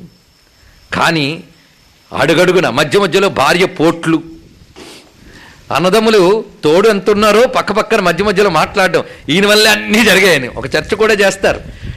ధర్మార్థ కామాల్లో ఏది గొప్పది అని అయ్యా డబ్బంటూ ఒకటి ఉంటే ధర్మం అంటూ ఏదైనా సాధించచ్చు గనక అర్థం గొప్పదంటాడు ఒక ఆయన. అయ్యా ఓరకనే అర్థము ధర్మము సంపాదించుకుంటూ కూర్చుంటే ఏం లాభము శరీరానికి భగవంతుడు ఇంద్రియాలు ఇచ్చాడు కనుక భోగాలను పెంచడం చాలా గొప్పదంటాడు ఒక ఆయన. ఇలా ఎవరి అభిప్రాయాలు వాళ్ళు చెప్తూ ఉంటే ఈయన మాత్రం ఒక్క మాట అంటాడు అర్థకామాలు విడిచిపెట్టైనా ధర్మాన్ని ముందు కాపాడుకో. అర్థకామాలు ఎప్పటికో అదే వస్తుందంటాడు ధర్మరాజు. ఇలాంటి చర్చలు మధ్య మధ్యలో అంటే తోడున్నామని చెప్తూనే అన్నదమ్ముడు కూడా మధ్య మధ్యలో మాటలతో పొడుస్తున్నారు. ఆవిడ ఊరుకుందా? నిన్ననే పొడిచింది. చూసాం మనం ద్రౌపదీదేవి. కనుక ఎంత తోడో అంత బాధ. మనుషులు తోడుంటే ఒక బాధ లేకపోతే మరో బాధ. ఒక ఆయన అన్నాడు నేనున్నా నీకేం భయం లేదు. అదేనా భయం నాయనా? అన్నాడు వీడు. అలా ఉంటూ ఉంటే లోకంలో. కనుక ఎవరు లేకపోతే ఒక బాధ ఉంటే మరో బాధ. ఇవన్నీ అందుకే బృహదస్సుడు వచ్చినప్పుడు యాకరువు పెట్టాడు మహానుభావుడు. ఇంత వేదన పడుతూ. అయితే మహానుభావుడు వీటిల్లోంచి కూడా మీరు గమనించండి ఎక్కడా కూడా అలసత్వం చూపించలేదు ధర్మరాజు చూడండి నాకేమండి రాజ్యం ఉందా? ఏముందా? అందుకే పడుకున్నాను అనలేదు. పరిశీలిస్తే మన మధ్యలో దుర్యోధనాదులు వెళతారు. కాస్త వీళ్ళు అల్లరి పెట్టి మన గొప్పతనం చూపించి బెదిరిద్దామని. వెళ్ళినప్పుడు మహానుభావుడు కామ్యక వనంలో యజ్ఞం చేసుకుంటూ కూర్చుంటాడు ధర్మరాజు. అంతేకాదు వాళ్ళ తమ్ముడు గారు ఉన్నారే ఎవరు? అర్జునుడు. అని తిన్నగా వెళ్ళి తపస్సు కూర్చుని పరమేశ్వరుని ప్రసన్నం చేసుకుని పాశుపతాస్త్రం పొందాడు. అంటే వాళ్ళ కాని కాలాన్ని అంత సద్వినియోగం చేసుకున్నారు చూడండి. కానీ కష్టకాలం ప్రతివాడికి జీవితంలో ఒక ఫేజ్. అది కలకాలం ఉండదు. కానీ ఆ సమయంలో ఉండవలసిన పరిస్థితి ఏమిటంటే నిలుకడగా ఉండి సాధన చేసుకో. తపస్సుకు వినియోగించుకో. కనుక తెలివైన వాడు కాని కాలాన్ని తపస్సుకు వినియోగించుకుంటాడు. అందుకే ఈ అరణ్య పర్వం దీనికి మరొక పేరు పెట్టవచ్చు సాధనా పర్వం. సాధనా పర్వం వీళ్ళు. సాధనతో బలం పుంజుకున్నారు. మరి అజ్ఞాతవాసం అది పెద్ద సాధనా పర్వం గొప్ప సాధన చేశారు. ఈ రెండు సాధనల వల్ల వాళ్ళు ఉద్యోగంలోకి వెళ్ళగలిగారు. ఉద్యోగం అంటే ప్రయత్నం అంతేగాని జాబు కాదు. ప్రయత్నం ఉద్యోగం అంటే ప్రయత్నం. దానిలోకి వెళ్ళగలిగారు. విజయం సాధించారు. చూడండి భోగాలను అనుభవిస్తూ ఉన్నటువంటి మహానుభావుడు దుర్యోధనుడు బలహీనుడైపోయాడు. కష్టాలు అనుభవిస్తున్నటువంటి ధర్మరాజు బలవంతుడైపోయాడు. ఎందువల్ల? అంటే ఒక్కడు తెలుసుకోవాల్సింది ఏంటంటే దుఃఖాలు వస్తున్నప్పుట ఆనందపడాలట సుఖాలు కలుగుతున్నప్పుడు దుఃఖపడాలట. ఇది మన సైన్స్. ఇదేమిటండి? అంటే అదే గొప్పతనం. దుఃఖం అనుభవిస్తున్నప్పుట పాపఫలం అనుభవం అయిపోతుంది అనాలట. పాపం వల్ల దుఃఖానుభవం పుణ్యం వల్ల సుఖానుభవం ఇది అందరికీ కామనేనండి. శాస్త్రం అంతే. అంతేగాని భగవంతుడు ఎవ్వడికి సుఖపెట్టడు దుఃఖపెట్టడు. భగవంతుడి కేవలం వాడు చేసిన కర్మ యొక్క ఫలాన్నిచ్చేవాడు భగవానుడు. అందుకు ఇప్పుడు నువ్వు సుఖదుఖపడుతున్నావు అంటే ఒకప్పుడు చేసుకున్న పుణ్యపాప ఫలాలను నువ్వు అనుభవిస్తున్నావు. కనుక దుఃఖానుభవం అయిపోతున్నప్పుడు పాపక్షయం అయిపోతుందని సంతోషపడాలట. సుఖాలు అనుభవిస్తుంటే అయ్యో పుణ్యాలు తరిగిపోతున్నాయని బాధపడాలట అక్కడ. అది చెప్పారు. కనుక చేసుకున్న పుణ్యమంతా తరిగిపోతుంది దుర్యోధనుడికి. పాపం తరిగిపోతూ పుణ్యాలు చేసుకుంటూ బలం పుంజుకున్నాడు మహానుభావుడు. కనుక ఎవడు బలోపేతర అయ్యాడండి తపస్సు వల్ల బలాన్ని పొందాడు అక్కడ. అంతే కదా ముప్పూట్ల తిని సూర్యుడు ఉదయించిన భార్యడు పొద్దెక్కిన తర్వాత నిద్రలేచేవాడికి బలం రాదు. సూర్యోదయాత్పూర్వం నిద్రలేచి ఒళ్ళు ఉంచి యోగా చేసిన వాడికి బలం వస్తుంది. ఇప్పుడు చెప్పండి కష్టపడ్డవాడిది బలం కానీ సుఖపడ్డవాడిది బలమా? కనుక తపస్సు చేత బలాన్ని పొందిన మహానుభావుడు విజయం సాధించాడు. అంత అదొక్కటి తెలుసుకుంటే చాలు. ఈ విజయం సాధించి వైరాగ్యాన్ని సాధించాడు. ఇది గొప్ప విషయం. ఇంత విజయం సాధించి ధర్మరాజు పదవి పొందాలని అస్సలు ఆసక్తి చూపించలేదు. మనస్సంతా అశాంతితో రగిలిపోయింది. ఆ సమయంలో కృష్ణ పరమాత్మ యొక్క ఉపదేశం మేరకు భీష్ముని ద్వారా ధర్మములు విని శాంతించట ఎందుకంటే ధర్మం వింటే చాలు మనస్సుకు శాంతి వస్తుందండి. అందుకు భీష్ముని ద్వారా రెండు రకాల ధర్మములు విన్నాడు. జీవికి ఐహిక జీవితానికి కావలసిన ధర్మములు పారమార్థిక జీవితానికి కావలసిన ధర్మములు. ధర్మాలు రెండు రకాలుగా ఉంటాయి. అభ్యుదయము నిశ్రేయసము. రెండు ప్రయోజనాలు ఉంటాయి ధర్మాన్ని గుర్తుపెట్టుకోండి. అభ్యుదయం నిశ్రేయసం. అభ్యుదయం అంటే ఇహ జీవితంలో ధర్మబద్ధంగా సుఖపడ్డానికి ఏం చేయాలో అభ్యుదయం అది. ఇప్పుడు ఏదో కష్టం వచ్చింది. ఈ కష్టం నుంచి బయటపడాలంటే ఎటువంటి ధర్మం ఆచరించాలి? ఇది అభ్యుదయము అని చెప్పబడుతుంది. ఇహ జీవితంలో గొప్పగా ఉండడం అభ్యుదయం. అయితే ఎంత కాదన్నా ఈ జీవితం చిన్నదే. ఆడ తర్వాత జీవుడికి సద్గతి కోసం కైవల్యం కోసం చేయవలసినటువంటి సాధన నిశ్రేయసము అని చెప్పబడుతుంది. ఈ రెండిటికీ పనికొచ్చే ధర్మముని చెప్పాలి. కనుక అభ్యుదయము అనే ధర్మము వల్ల మనం ధర్మబద్ధమైన అర్థకామాలు సంపాదించుకుంటాం. నిశ్రేయస ధర్మం అంటే మోక్ష ధర్మం ఈ రెండు రకాల ధర్మాలు భీష్ముడు చెప్తే శాంతి పొందాడు మహానుభావుడు. ఆడ తర్వాత కూడా కలి ప్రవేశించిందని తెలుసుకున్నాడు. తమకు అండదండగా ఉన్న పరమాత్మ శరీర శరీరాన్ని త్యజించాడు అని తెలిసిన వెంటనే దుఃఖితుడై తమ తాము కూడా ఈ పాలనా బాధ్యత నుంచి బయటపడాలని నిర్ణయించుకుని పరీక్షిత్తుకు బాధ్యత అప్పగించి మహాప్రస్థానికి వెళ్ళిన వెళ్ళాడు. ఆ వెళ్ళినప్పుడు కూడా ధర్మరాజుని పరిశీలించండి. ఆయనతో వచ్చిన ఒక్కొక్కరు రాలిపోతూ ఉన్నారు. ఎందుకంటే ఈ దేహంతో పాటు అక్కడ దాకా వెళ్ళడం అనేది అందరికీ సాధ్యం కాలేదు. అందుకే దేహం త్యజించి వాళ్ళు ఉత్తమగతులకి వెళ్ళారు కాదనం. కానీ మహానుభావుడు ఒక్కడే చివరి వరకు నిలకడగా ఉన్నాడు. ఒక్కరు రాలిపోతూ ఉన్నప్పుడు కూడా తను ఆగిపోలేదు. ఎందుకంటే సృష్టిలో నీ వాళ్ళు నీ వాళ్ళు అనుకున్న వారు కూడా నీతో కడదాకా రారు. ఇక్కడికి వచ్చేటప్పటికి వైరాగ్యంకి వచ్చేస్తుంది. సాధారణంగా యుద్ధంలో విజయం సాధిస్తే సంతోషం రావాలి. కానీ ధర్మరాజుకి వైరాగ్యం వచ్చిందండి. వివేక వైరాగ్యాలతో వచ్చింది. ఆయన పాలనంతా వివేక వైరాగ్యాలతో ధర్మాన్ని కట్టుబడి చేశాడే తప్ప ఇన్నాళ్ళ తర్వాత నాకు రాజ్యం వచ్చింది కదా అని భోగాల సరదాతో చేయలేదు. ధర్మరాజు చూడండి ఆడ తర్వాత ఆ మహానుభావుడు క్రమంగా ఆ చిట్ట చివరికి వెళ్ళేటప్పటికి ఒక్కొక్కరు రాలిపోతూ ఉంటే మనస్సు నిబ్బరం చేసుకుని పైకి సాగాడు ఆయన. తప్పదు నీతో ఉన్నవాళ్ళు కూడా నీ కళ్ళ ముందే కూడా వెళ్ళిపోవలసిన పరిస్థితి వస్తుంది. ఎవరు నీతో కడదాకా రారు? అది తెలుసుకోవాలి. అది పెద్ద ఎరుక. ఆ నిలకడగా చిట్ట చివరికి వెళ్ళేటప్పటికి చిట్ట చివరి వరకు తనతో వచ్చింది ఒక్కటి ఉందిట ఏది? కుక్క. ఒక కుక్క వచ్చింది చివరి వరకు. చూసారప్పుడు నేను భారతం చివరికి తీసుకెళ్ళిపోయాను కుక్క వచ్చింది చివరికి. ఆ కుక్క వస్తే అప్పుడు ఒక దివ్యమైనటువంటి విమానం వచ్చిందిట. ఆ విమానం ఎక్కమని అడిగట్టి ఇంద్రుడు ఈ కుక్క ఎక్కితే నేను ఎక్కుతానన్నట్టు. చూడండి. తనతో పాటు కడదాకా వచ్చిన వాళ్ళని విడిచి తాను సుఖం అనుభవించలేదు. అది గొప్ప విషయం అండి ఉపాధి ఏదో తనకు అనవసరం. ఒక జీవుడు తనతో పాటు చివరి వరకు వచ్చాడు. ఇతడు ఎక్కితే ఎక్కుతాను అయ్యో కుక్కను ఎలా రాణిస్తామండి? స్వర్గానికి రానివ్వ. అయితే నేను రానిపో అన్నాడు. ఎంత గొప్ప విషయం. అది ధర్మరాజు యొక్క పాత్ర యొక్క ఔచిత్యం అక్కడ మెరిసిపోతుందండి. అసలు గట్టిగా పరిశీలించవలసిన ధర్మరాజును ఒక్కడేనండి కృష్ణుడు ఆ పరమాత్మ ఎలాగూ గొప్పవాడే. ఆయన పాదాలను తలుచుకుంటే చాలు మనం ధన్యులమైపోతాం. తలుచుకోవలసిన ధర్మరాజును. అతడు గొప్పవాడు. అర్జునుడి శౌర్యం కానీ భీముడి ప్రతాపం కానీ వన్నెకెక్కేయి అంటే ధర్మరాజును అనుసరించడం వల్లనే వన్నెకెక్కాయి అందుకే ఎవడయ్యో గొప్పవాడంటే ధర్మరాజు ధర్మరాజు ధర్మరాజు నూటికి నూరు పాళ్ళు. ఒక్క ధర్మరాజు గురించి చెప్పుకుంటే చాలు బ్రతుకు ధన్యమైపోతుంది అటువంటి వాడు. ఆ పాత్ర యొక్క ఔచిత్యం చూడండి ఎంత మహానుభావుడు. అప్పుడు సరే అయితే కుక్కని ఎక్కనిస్తాం అన్నాక అయితే నేను సిద్ధమన్నాడు. అప్పుడు ఆ కుక్క రూపం ధరించి కనిపించింది శభాష్ అన్నదిట. ఎవరవయ్యా అంటే నేను ధర్మాన్ని అన్నదిట. ఇక్కడ చూడండి. అది ఆశ్చర్యం. కుక్క ఎవరయ్యా అంటే ధర్మం. అంటే అర్థం ఏంటి చివరి వరకు నిన్ను అంటి పెట్టుకుని వచ్చేది నీ ధర్మం మాత్రమే అని ఎక్కడ చూపిస్తాడు? ఏమి సింబాలజీ అండి? భారతాన్ని మీరు పరిశీలించాల్సిన గొప్ప కోణం ఏంటంటే భారతంలో మొట్టమొదటి ప్రారంభం కుక్కతో చివరి కుక్కతో. పరిశీలించారా? మొట్టమొదటి జనమేజయుడు యజ్ఞంతో ప్రారంభమవుతుంది అక్కడికి సారమేయమని కుక్క పిల్ల వస్తుంది. కుక్క పిల్ల. సారమేయం. వస్తే జనమేజయుడు అతని అనుచరులు పో పో పో అని తరిమి కొడతారట. తరిమి కొట్టడం మీద కొడతారు. కర్రతో కొడతారు. కుయ్యో కుయ్యో అని వెళ్తుంది తల్లి దగ్గర ఏడుస్తుందిట. చూసావా నన్ను జనమేజయుడు వాళ్ళు కొట్టారని. నువ్వేదో తప్పు చేసి ఉంటావు లేకపోతే జనమేజయుడు ఎందుకు కొడతాడు ఎందుకండి దాని తల్లి పేరు సరమ ఆ కుక్క తల్లి కుక్క పేరు. ఇది సారమేయం కుక్క పిల్ల. అయితే ఇది దేవశుని అంటారు దేవశుని. అంటే దేవతల కుక్కట. ఓ దేవతల కుక్కలు ఉంటాయా? ఉంటాయండి. Earthly plane divine plane. Earthly ప్లేన్లో ఎన్ని ఉన్నాయో డివైన్ ప్లేన్లో అన్నీ ఉంటాయి. అయితే వాటికి డివినిటీ ఉంటుంది దీనికి అది ఉండదు. అది తేడా అది తేడా. కనుక అక్కడ వృక్షాలు ఉంటాయి ఇక్కడ వృక్షాలు ఉంటాయి ఆవిడ దేవతా వృక్షాలు ఇవి మానవ వృక్షాలు. అలా భౌతికానికి ఆ డివైన్ ప్లేన్ అది. అందుకే ఎర్త్లీ ప్లేన్ డివైన్ ప్లేన్. అన్ని జాతులు అక్కడ కనబడతాయి. అక్కడ ఆవులు అవి కామధేనువులు. మనక మంచి గోవులు. అంతే. ఇలాగ ప్రద్దానికి ఉంటాయి. అలాగే అక్కడ కుక్కున్నది వాటి నియమాలు వాటికి ఉన్నాయి. అయితే నువ్వేదో తప్పు చేసి ఉంటావు కుక్క గొప్పదే. కానీ దేని మర్యాద దానికి ఉంటుంది? ప్రద్దానికి ఒక స్థానం ఉంటుంది. నువ్వు అక్కడ హవిస్సులను ముట్టుకుని ఉంటావు వెళ్ళి. యజ్ఞార్థం పెట్టిన హవిస్సులకు కానీ యజ్ఞశాలలోకి కానీ కుక్క కానీ పిల్లి కానీ కోడి కానీ ప్రవేశిస్తే ఆ సంప్రోక్షణ చేయాలి. ఎందుకంటే ఆ ఉపాధికి సంబంధించి కొన్ని లక్షణాలు ఉంటాయండి. అంతే కదా? సర్వజీవుల్లో ఆత్మయే ఉన్నాడు కదా? సంతోషం. ఇప్పుడు ఒక పురుగు వచ్చి మీ మీద వాలింది. ఆత్మయే కదా? నిమురుకోండి. అది తాగితే అది తాకితే ఎలర్జీ వస్తుంది అవునా లేదా? ఏమండి అది మాత్రం తక్కువేం చేసింది అని ఎలర్జీ వస్తే అప్పుడు తెలుస్తుంది. అయితే భౌతికమైన ఎలర్జీ కనబడుతుంది సూక్ష్మమైన ఎలర్జీ కనబడదు. కనుక కొన్ని కొన్ని శరీర ఉపాధులకి కొన్ని మర్యాదలు. అంతేగాని దేన్ని తక్కువ చూడడం కదా మర్యాద మర్యాద అంతే. అందుకు యజ్ఞశాలల్లోకి దేవతల్ని ఆవహించి కూర్చోబెట్టిన స్థానముల్లోకి కానీ అవి ప్రవేశిస్తే ఆలయ గర్భగుళ్ళలోకి కానీ శునకం కానీ కోడి కానీ ప్రవేశిస్తే వాడికి సంప్రోక్షణ చేయాలండి. ఇది తెలుసుకోవాలి. అందుకు నియమాలు. అంతేగాని ప్యాంటు షర్టులతో గుళ్ళోకి వెళ్తే ఏమైందండి? అంటాడు ఒకడు. అక్కడ ఉన్న శక్తి పోతుంది.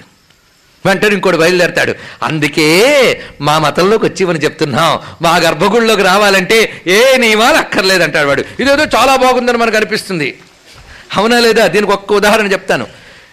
కరెంట్ తీగలు రాగి తీగల్లో కరెంట్ బాగా ప్రసరిస్తూ ఉన్నప్పుడు ముట్టుకోండి. ఏమవుతుంది? షాక్ కూడా కింద పడతాం. ఎప్పుడు తీగల్లో కరెంట్ అంటూ ఉంటే. అదే. కరెంట్ లేనప్పుడు ఇప్పుడు మనం ఎప్పుడైనా ముట్టుకోవచ్చు. ఎందుకంటే పవర్ కట్ ఎప్పుడు ఉంటుంది కనుక బాధ లేదు. కనుక కర్ర మొక్కల్ని ముట్టుకుంటే ఏ బాధ లేదు. కానీ కరెంటు ప్రసరిస్తే రాగి తీగలను ముట్టుకోవాలంటే మాత్రం గ్లౌస్ వేసుకోవాలి చెప్పులు వేసుకోవాలి లేదా తర్ఫీదు పొందిన ఎలక్ట్రిషియన్ని పిలిపించాలి. ఎలక్ట్రిసిటీ నీకు కావాలే కానీ రాగి తీగ హ్యాండిల్ చేయాలంటే నీ వల్ల కాదు. అది కూడా వచ్చింది బాధ. దానికి మాత్రం దానిలో నైపుణ్యం స్కిల్ ఉన్నవాడిని తేవాలట. అవునా లేదా? కనుక కర్ర పుల్ల ముట్టుకోవడానికి ఏ నియమం పర్వాలేదండి. ఎవడైనా ముట్టుకోవచ్చు. కానీ కరెంటు తీగను ముట్టుకోవడానికి మాత్రం చాలా జాగ్రత్త అవసరం. కనుకనే ఎక్కడ శక్తి ఉంటుందో అక్కడ నియమం ఉంటుంది. మా ఆలయాల్లోకి ఎందుకు రాకూడదంటే శక్తి ఉంటుంది కనుక. అక్కడికి వెళ్ళొచ్చు ఎందుకంటే శక్తి లేదు కనుక అక్కడ మిమ్మల్ని ఆకర్షించి వాళ్ళకు వచ్చేటటువంటి ఫండ్స్కి న్యాయం చేయడానికి స్టాటిస్టిక్స్ పెంచుకోవడానికి పెంచుకున్నారే తప్ప మనల్ని బాగు చేసేవి ఏవీ లేవు అక్కడ. ఈ మాట నేను నిర్మోహమాటంగా చెప్తున్నాను. కావాలంటే కూర్చోబెడితే చెప్తా ఏముందో ఏమి లేదో అక్కడ ఏముందో ఇక్కడ మేము చెప్పడానికి సిద్ధం. ఏమనుకుంటున్నారు మాటలంటే? దైవశక్తి గురించి పై పై మాటలతో తేలుతుందా? కనుక ఒక శక్తిని కాన్సన్ట్రేట్ చేసి కూర్చున్న కూర్చో పెట్టినప్పుడు కొన్ని నియమాలు ఉంటాయి. అందుకు నువ్వు వెళ్ళి హవిస్సులు ముట్టుకుని ఉంటావు. అంటే అప్పుడు చచా నేను హవిస్సులు ముట్టలేదు నేనేం చేయలేదు నేను అనవసరంగా కొట్టాను. అనవసరంగా కొడితే మాత్రం వాళ్ళు తప్పే. పద వెళ్తా వస్తాను అన్నదట జనమేజయుడు నిగ్గదీసింది ఏం నువ్వు చేసిన తప్పు? మా పిల్ల చేసిన తప్పేమిటి? తప్పు చేయకుండా కొట్టేవా లేదా? నిగ్గదీస్తావునవును అయితే ఇప్పుడు దీని సంజాయిషి ఏంటి? శపించేసింది నీ యజ్ఞం మధ్యలో పోతుంది. పా! అని. మళ్ళీ దేవతలందరూ వచ్చి బతిమాలేరండి ఆవిడ అనుగ్రహం పొందిన తర్వాత యజ్ఞం సరిగ్గా సాగిందిట. అంటే కుక్కను కూడా దాని మర్యాద చూడకపోతే అది తప్పే. కనుక సృష్టిలో హీనంగా చూడకు దేన్ని ఈశ్వరమయమైనోయి అన్ని. గుర్తుపెట్టుకోండి దేన్ని తక్కువ చూడొద్దు. కుక్కను కూడా అందుకే ఎప్పుడు కుక్కల్ని వీటిని అసహించుకోకూడదు దేన్ని అసహించుకోకూడదు? మర్యాద మాత్రమే. ఆత్మవత్ సర్వభూతాన్ని ఇది తెలుసుకోవాలి. మరి కుక్కతో ప్రారంభమైంది కుక్కతో ముగిసింది. అక్కడ కుక్కకి ఇక్కడ కుక్కకి సింబాలజీ ఉంది సంకేతవాదం. అదేమిటంటే నువ్వు యజ్ఞం చేయాలన్నా విశ్వాసం శ్రద్ధ. అవునా లేదా? ఇక్కడికి మీరు వచ్చి కూర్చున్నారు భారతం వింటే బాగుపడదామని వచ్చారు. అంతే కదా? కృష్ణుడి గురించి చెప్తే ఆహా అని దండం పెట్టారు. అంటే కృష్ణుడు ఒకడు ఉన్నాడు నేను బాగుపడతాను మీకు నమ్మకం వచ్చింది. ఏం నేను కనబడి చెప్పాడా? నన్ను నమ్మండి బాగుపడతానని. మరి ఎందుకు నమ్మారు? శాస్త్రం చెప్పింది కనుక నమ్మారు. శాస్త్రం చెప్పిన దాన్ని నమ్మడానికి నమ్మడాన్ని శ్రద్ధ అంటారు. శాస్త్రం చెప్పింది నమ్మితే శ్రద్ధ మీకు తోచింది నమ్మితే విశ్వాసం. రెండుకి అది తేడా. శ్రద్ధకి విశ్వాసానికి తేడా అదండి. శాస్త్రం చెప్పింది నమ్మితే శ్రద్ధ దీనివల్ల బాగుపడతాం. ఎందుకంటే శాస్త్రం చెప్పిన వాళ్ళు తపస్సులు చేసి చెప్పారు. మనకు ఆ తపస్సు చేత కాదు. అందుకే దాన్ని నమ్మితే బాగుపడిపోతాం. వాళ్ళ మనకు తోచింది చేసామనుకోండి నమ్మకం. అది బాగుపడితే బాగుపడతాం లేకపోతే లేదు. అది వేరే విషయం. కనుక శాస్త్రం చెప్పింది. అది విని బాగుపడుతున్నాం. అది శ్రద్ధ అనమాట ఆ శ్రద్ధని ఆ శ్రద్ధతో కూడిన విశ్వాసం ఏదైతే ఉన్నదో అది ధర్మానికి ఆయువు పట్టు. శ్రద్ధే ధర్మానికి ఆయువు పట్టు. నువ్వు ధర్మంగా ఉంటే ఎప్పటికైనా బాగుపడతావని మేము చెప్పాం.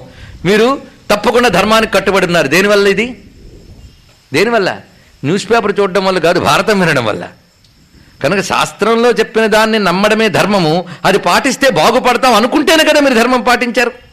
శ్రద్ధ వల్లే కదా కనుక శ్రద్ధావాన్ లభతే జ్ఞానం. శ్రద్ధ చాలా ప్రధానమైనది ధర్మాచరణకి కానీ భక్తికి కానీ శ్రద్ధ లేకపోతే ఏమీ లేదు.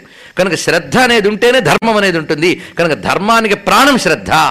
ఆ శ్రద్ధ అనేది లేకపోతే యజ్ఞం దెబ్బతింటుందని చెప్పడం కోసమే మొట్టమొదటి కుక్క కథతో ప్రారంభించాడు. ఆ శ్రద్ధారూపమైన ధర్మమే చివరి వరకు నీకు తోడుస్తుందని చెప్పడం కోసం కుక్క కథతో పూర్తి చేశారు భారతం. కానీ కుక్కతో మొదలై కుక్కతో పూర్తయిన భారత కథకు నమస్కారం చేసుకుందాం మనం ఇక్కడ.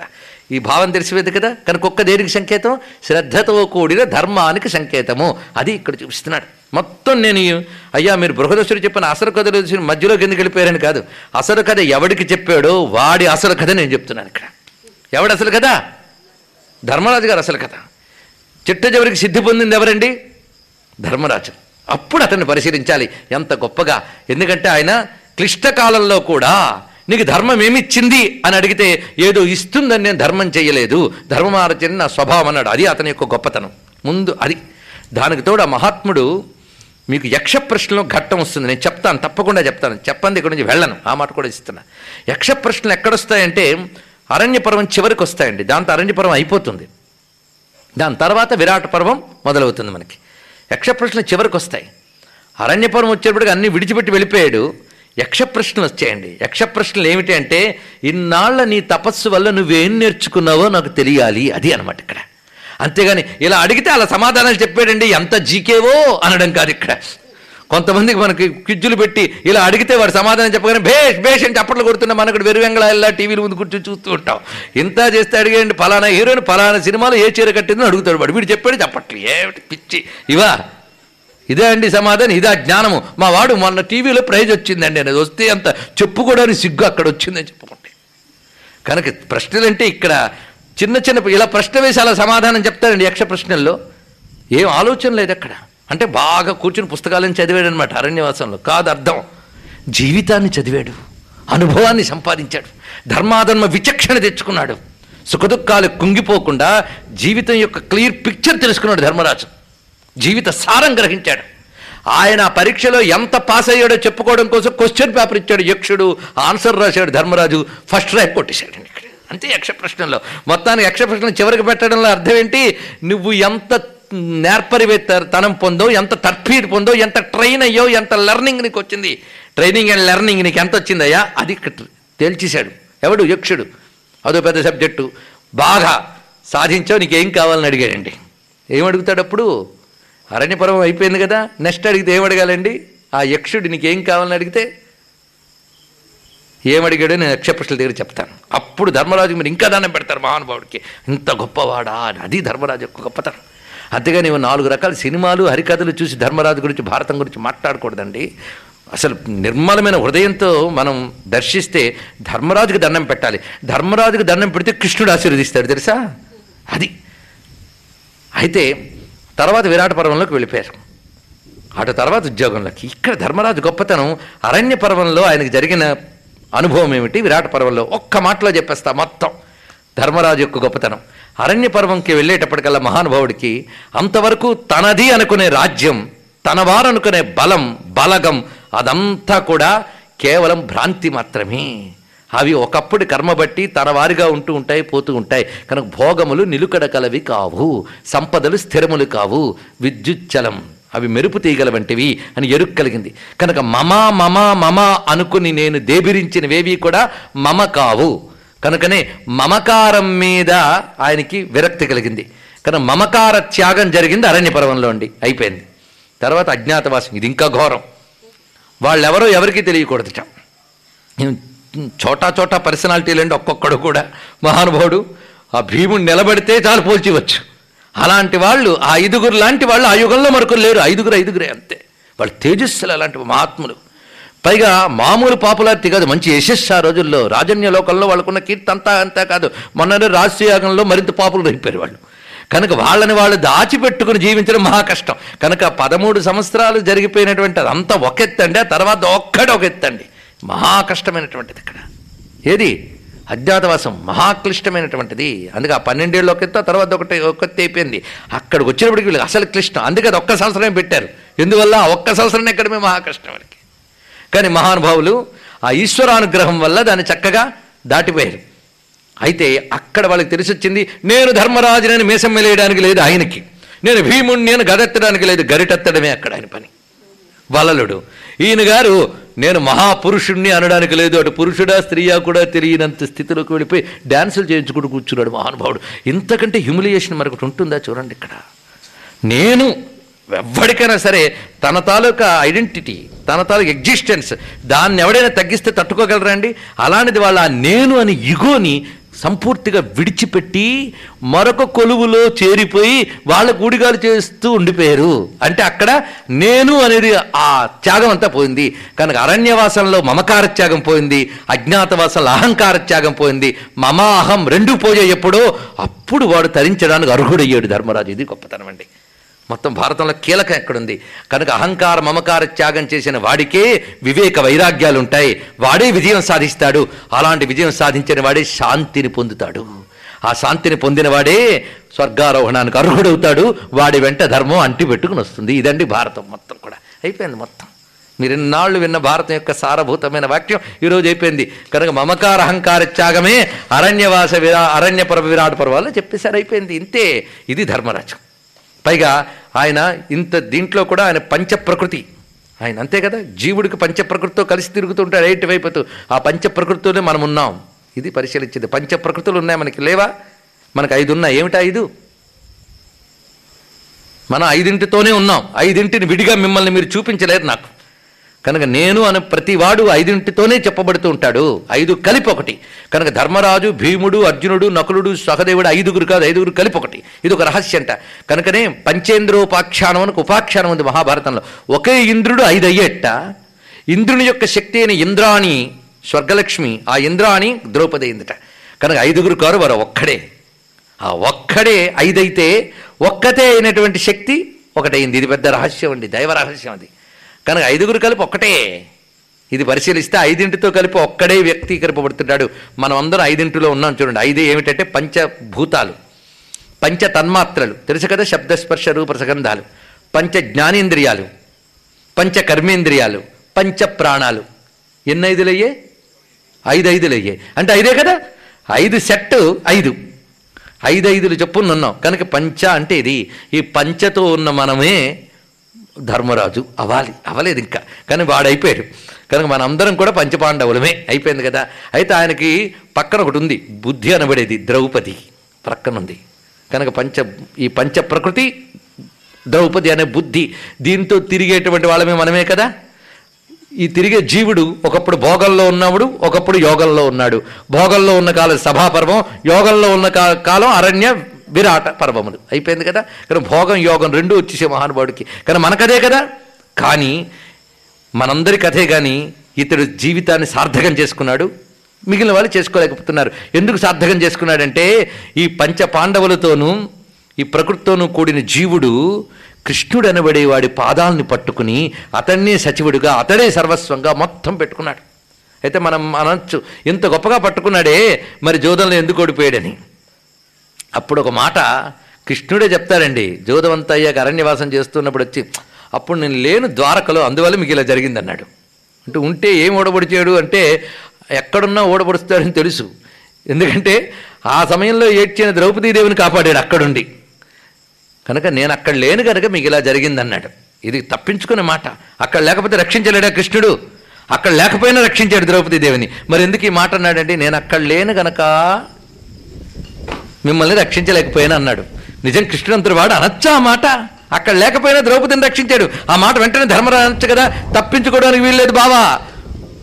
మరి మీ చెల్లా ఏడిచినప్పుడు కాపాడలే? మరి అక్కడ లేనని తప్పించుకోకు అంటే అని అడగలేదండి ధర్మరాజు. ఎందుకంటే కృష్ణుడు ఎందుకు అన్నాడు అర్థమైపోయింది. నేను అక్కడ లేను గనక అంటే నిన్ను వాళ్ళు పిలిచినప్పుడు ఆట ఆడినప్పుడు నీ మనస్సులో నన్ను తలుచుకోలేదు నన్ను స్మరించలేదు. కనుక నా స్ఫురణ లేని సమయంలో నీ బుద్ధి పెడదారి పెట్టింది దెబ్బతినేసావు కానీ కష్టం కలిగినప్పుడు నన్ను తలుచుకుంది ద్రౌపది. నన్ను స్మరించింది నన్ను స్ఫురణలోకి తెచ్చుకుంది ఆమెను కాపాడాను. కనుకనే ఏదైనా చేసినప్పుడు ఆయన స్మరిస్తే నీ బుద్ధిని బాగు చేస్తాడు. స్మరణ లేక ఇది జరిగింది. కానీ పోతే పోయింది దెబ్బతింటే తిన్నాడు కానీ ద్రౌపది వల్ల పాఠం నేర్చుకున్నాడు ధర్మరాజు. కృష్ణుణ్ణి మర్చిపోకూడదు అదొక్కటి. ఆ తర్వాత నుంచి జాగ్రత్త పడి పరమాత్మని మర్చిపోలేదు బాగుపడ్డాడు. కనుకనే పంచ ప్రకృతితో బుద్ధి అనబడే దానితో కూర్చుని ఈ శరీర యాత్ర చేసే జీవుడనే ధర్మరాజు ఆ ధర్మము నారాయణ స్వరూపమని ఆయన పాదాలని పట్టుకుంటే తప్పకుండా జీవిత పరమార్థం సాధించగలడు. కనుక మహాభారతాన్ని అంతటి మనతో అన్వయించి చెప్పుకున్న కథ అయిపోయింది. కనుక నిజానికి మహాభారత సారం చెప్పుకుని యజ్ఞాన్ని పరిసమాప్తి చేసుకున్నాం కదా? కనుక నీ దివ్యమైన చరిత్ర. అందుకే ధర్మరాజుతో ఇక్కడ బృహదస్సుడు చెప్తున్న ఈ చరిత్ర చాలా దివ్యమైనది. కనుకనే సృష్టిలో ఒకేలాంటి జీవితాలు చాలా ఉంటాయి. ఇదొక్కటి తెలుసుకుంటే నేనే గొప్పవాడిని అహంకారము పోతుంది నాకే కష్టాలున్నాయని బాధ పోతుంది. పైగా సైకాలజీలో మరొక చిత్రమైన తత్వం ఏంటంటే మనం కష్టపడుతూ ఉంటే ఏదైనా బాధ కలుగుతూ ఉంటే ఇలాంటి బాధే వాడు పొందాడంటే అదేమిటో సగం బరువు దిగిపోతుందండి. కష్టం తీరిపోదు కానీ సగం బరువు దిగిపోతుంది. అది అదొక సైకాలజీ చిత్రం అది. మన మనస్తత్వం అది తెలుసుకోవాలి అలా ఫలానా వాడికి రోగం ఇలాంటి రోగం వాడికి వచ్చింది. అమ్మయ్య సగం తగ్గిపోయింది అదేమిటో చిత్రం. ఇదొక సైకాలజీ అది కూడా ఉంటుంది పక్కన మరొక వైపు ఊరట. తర్వాత వాడేం చేశాడు? స్టడీ చేయొచ్చు అది వేరే విషయం రీసెర్చ్ పని. కానీ ఇక్కడ చెప్తూనే ఆ మహానుభావుడు చరిత్ర చెప్తున్నాను వినవయ్యా అని మొదలుపెట్టారు. ఇది నలోపాఖ్యానం అని చెప్పబడుతుంది. ఎందుకంటే భారతం యొక్క టెక్నిక్ చాలా అద్భుతం అండి వ్యాసుడు చూపించింది. బింబ ప్రతిబింబ అని రెండు రకాల కథలు ఉంటాయి ఇక్కడ. బింబము ప్రతిబింబము. బింబ ప్రతిబింబాలు అంటే తెలుసు కదా? ఒకటి రిఫ్లెక్షన్ అండి ఒకటి రియల్ ఇంకోటి రిఫ్లెక్షన్. అంతే కదా? బింబ ప్రతిబింబాలు. కానీ బింబ కథ ఏది అంటే భారత కథ కౌరవ పాండవుడిది. ప్రతిబింబ కథలు చాలా ఉంటాయి. అలాంటి ప్రతిబింబ కథ నలోపాఖ్యానం. అచ్చంగా. అయితే ఇక్కడ పంచపాండవులు ఐదుగురు అయితే ఐదు కలిపి ఒకడైపోయాడు ఇక్కడ. నల రలయో రభేద రాకి లాకి తేడా లేదుట. నల నర. చూడండి ఇక్కడ. వచ్చిందా? మళ్ళీ ఈ కథలో కూడా బోల్డ్ రహస్యాలు ఉంటాయి. అందుకే ముందే చెప్పేస్తాను. నల అక్కడ ఒక్కరే ఐదుగురు అయ్యాం అన్న చెప్తే ఇక్కడ ఐదుగురు ఒకరైపోయారు అంతే. అక్కడ ద్రౌపది ఇక్కడ దమయంతి అంతే తేడా. కనుక ఇది ప్రతిబింబ భావ కథ ఇది జరగని కథ కాదు జరిగిన కథే. ఒకప్పుడు చరిత్ర. ఒకప్పటి చారిత్రక కథ ఇక్కడ చెప్పింది నలదమయంతుల కథ ఒకప్పటి చారిత్రక కథ. అంతేకాదు ఇంకొకటి రహస్యం ఏంటంటే ఒక్కొక్కప్పుడు జ్యోతిర్గణాలకు సంబంధించి అంటే అంతరిక్ష రహస్యాలు దేవరహస్యాలు మంత్ర రహస్యాలు ఇవి భూమి యందు కొన్ని కథలుగా గడి జరుగుతుంటాయండి. అవి మనం పట్టలేం. అవి ఋషి పట్టుకోగలరు. మామూలు మానవుల కథల్లా కనిపిస్తూ ఉంటాయి. కానీ వాళ్ళ జీవితంలో కొన్ని అంతరిక్ష రహస్యాలు కొన్ని ఈ రహస్యాలు కలు కలుగుతుంటాయి. ఉదాహరణకి రమణ మహర్షుల వారు మొన్నటి వరకు సంచరించారు. మన దృష్టిలో ఆయన మహాయోగి కానీ ఆయన సుబ్రహ్మణ్యుని యొక్క అంశ అది. అది పట్టుకోగలిగాడు గణపతి మహామునకు ఋషి. నమ్మిన వాడికి నమ్ముతాడు తెలిసిన వాడికి తెలుసు అది వేరే విషయం అనుకోండి కానీ ఒక దేవరహస్యం మొన్నటి వరకు జరిగింది. అలాగే శివాంశ ఆదిశంకర రూపంలో వచ్చి వెళ్ళిపోయింది. అది దేవరహస్యాలు ఎప్పుడూ జరుగుతుంటాయి. అవి గ్రహించి ఋషులు అందిస్తుంటారు. అలాగే ఈ పాండవుల కథ కూడా ఒక అంతరిక్ష రహస్య కథ ఉంది. అలాంటి కథలు ఇదివరకు జరిగిన వాటి ప్రకారంగా చూస్తే నల చరిత్ర కూడా అటువంటిది. ఇందులో అనేక దేవతా మర్మములు ఉన్నాయి రహస్యములు ఉన్నాయి. అందుకే ఈ కథని వింటూ ఉంటే మనకు తెలియకుండా కొన్ని మంత్ర రహస్యాలు ఉంటాయి నేను మళ్ళీ రేపటి రోజున కథ ముగింపులో ఇందులో ఒక యజ్ఞ రహస్యం ఉందని చెప్తాను. కానీ అయ్యో నిన్న చెప్పుంటే బాగుండేదని మీరు అనకుండా ఇవాళ దానికి సూచనగా చిన్న చెప్తాను. ఇందులో చెప్పబడింది సంవాదాగ్ని ఉపాసన. ఇది రహస్యం. నేను ప్రతిరోజు ఒక కథలో ఒక యజ్ఞ రహస్యం చెప్తూనే ఉన్నాను మీరు పరిశీలించండి. సంవాదాగ్ని ఉపాసన. ఎందుకంటే సృష్టిలో ఎవరికైనా ఒకరికొరు పడనప్పుడు సంవాదాగ్ని అనే దాన్ని కానీ ఉపాసన చేస్తే యజ్ఞ రూపంలో ఆ ఉపాసన వల్లట వారి మధ్య మైత్రి ఏర్పడి పని సానుకూలం అవుతుందట కనుక ఒకరికొకరు పడని ప్రతికూల పరిస్థితులు ఏర్పడినప్పుడు సంవాదాగ్ని ఉపాసన చేయాలని వేద రహస్యం. వేదంలో నచికేతాగ్ని సంవాదాగ్ని ఇలాంటి అనేక రహస్యాలు ఉన్నాయండి అది ఈ కథలో చూపిస్తున్నాడు. అంటే మీరు వినబోతున్న నల చరిత్ర సంవాదాగ్ని విద్య. వైశ్వానరాగ్ని నచికేతగ్ని. అయితే ఇటువంటి రహస్యములు పట్టి చెప్పాలి అంటే వేదయజ్ఞ రహస్యాల సమన్వయం ఇది పెద్ద రహస్యం. దీనికి నేను సంబంధించి సంవాదాగ్ని మంత్రం ఒకటి చివరికి చెప్తాను. అందరూ కూడా నిత్యం పఠించుకోవచ్చు. ఆ సంవాదాగ్ని మంత్రంలో నలదమయంతుల నామం ఉంది. అది ఆశ్చర్యకరం. అందుకే రెండింటిని కలిపి చూపించడం అనేది శాస్త్రంలో ఉన్నదాన్ని గ్రహించి చెప్పడమే. అందుకే ఒక పరిశోధనాత్మకమైన ధోరణిలో ఇక్కడ అందించడం జరుగుతుంది ఇదంతా కూడా. కనుక సంవాదగ్నముడికి విద్యనిస్తున్నాం మనం. దమయంతి నలాభ్యాంచ ప్రణమామి పునఃపునః అవివాదో భవేదత్ర సంవాదాగ్ని ప్రసీదమై. ఐకమత్యం భవేదేశాం బ్రాహ్మణానాం పృథగ్ధియాం. నిర్వైరత జాయేత కలిదోష ప్రశాంతిదా. ఇవి మంత్రములండి. కొన్ని యాగాలు చేసే పుట్ట పుట్ట ఈ మంత్రములతో సంపుటీకరణ చేసి చేస్తారు. చేస్తే పరస్పరం కొట్టుకుంటున్న వాళ్ళు కూడా కలిసిపోతారటండి. అది సంవాదాగ్ని ఉపాసనల విద్య. కనుక ఎవరికైనా ఒకరి మధ్య పడనప్పుడు దీన్ని చేయాలట. అది కుటుంబంలో భార్యాభర్తలకు పడకపోయినా పరస్పరం ఒకరికొరు పడకపోయినా సంవాదాగ్ని ఉపాసనగానే చేస్తే వాళ్ళకి పడుతుంది. అంతగా నాకెనక పడలేదండి వెంటనే డైవర్స్ ఇచ్చేస్తాను కాదు. దానికి ప్రతిక్రియ చేయాలి. ప్రతిక్రియలు ఉన్నాయి ఏ సాధన చేస్తే మళ్ళీ కలుసుకుంటాం అనేది దానికి ప్రతిక్రియలు ఉన్నాయి. అవి చేయాలి. అలాంటి ప్రతిక్రియోపాయం ఏమిటంటే నలచరిత్ర. ఇప్పుడు ఆ సంవాదాగ్ని చేయలేం కదా? అందుకు నలచరిత్ర శ్రద్ధగా వింటూ వినడమే కాదు విన్న తర్వాత పారాయణ చేసుకుంటూ కానీ ఎవరైతే జీవితాలు అనుష్ఠానం చేసుకుంటారో వారి యొక్క కుటుంబ అనుబంధాలు కానీ సామాజిక అనుబంధాలు కానీ సౌమనస్యంగా ఉంటాయి. ఇది పెద్ద రహస్యము. అది గ్రహించవలసింది. ఆ కథను బృహదస్సుడు చెప్పడం వల్ల ఈ పరస్పర కలహములన్నీ కూడా అణగి శాంతి రావడం కోసం పనికొచ్చే ఒక అంశాన్ని ఇక్కడ ప్రస్తావన చేస్తున్నాడు. కనుకనే ఇది కలిదోష నాశనమైన మహావిద్య సంవాదగ్ని విద్య. అందుకే కలిలో పెద్ద ప్రమాదకరమైన ప్రమాదకరమైన పరిస్థితి ఏమిటంటే అనేక మంది మేధావులు కలుస్తారట. కానీ మంచి చేసే మేధావుల్లో ఐకమత్యం ఉండదుటండి. కలిలో ఉండే లక్షణం చూడండి. దుష్టుల్లో ఐకమత్యం ఉంటుందిట. ఐకమత్యం ఎక్కడైనా బలంగా ఉంటుంది. కానీ దుష్టుల్లో ఐకమత్యం ప్రమాదానికి హేతువు సత్పురుషుల్లో ఐకమత్యం లేకపోతే ప్రమాదానికి హేతు. అవును కదా? కనుక సత్పురుషుల మధ్య ఐకమత్యం ఉండాలి దుష్టుల మధ్య ఐకమత్యం ఉండకూడదు. ఇది పెద్ద రహస్యం. కానీ కలియుగంలో వ్యత్యాసంగా ఉంటుంది. దుష్టులందరూ కలిసికట్టుగా ఉంటారు అది బాధ. అందుకే చూడండి మనం అంటూ ఉంటాం మన ధర్మానికి ఐకమత్యం లేదండి అని అది వచ్చేది బాధ. ప్రపంచాన్ని గడగళ్ళాడించు తీవ్రవాద ఉగ్రవాదాలు చేసే వాళ్ళందరూ ఐకమత్యంగా తిరుగుతుంటారు గుప్పులు గుప్పులుగా. అందుకే దుష్టత్వానికి ఐక్యమత్యం ప్రమాదం శిష్టత్వానికి ఐక్యమత్యం ఉండాలి కానీ ఉండకపోతే దాని పేరు కలియుగం.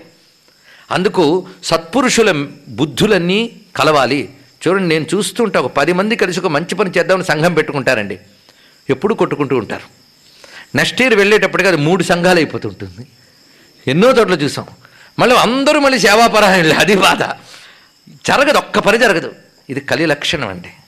చాలా మీరు ఎన్ని భౌతికంగా దానికి ఆలోచించిన పరిష్కారం లేదు. ఇది పెద్ద రహస్యం. ఎందుకంటే నేను సవినీయంగా మనవి చేసుకుంటున్న ఒక దేవరహస్యం ఏంటంటే ప్రస్తుతం వాతావరణం మండలంలో మొత్తం దేశమంతా కూడా దుష్టశక్తులు ప్రవేశించి ఉన్నాయి.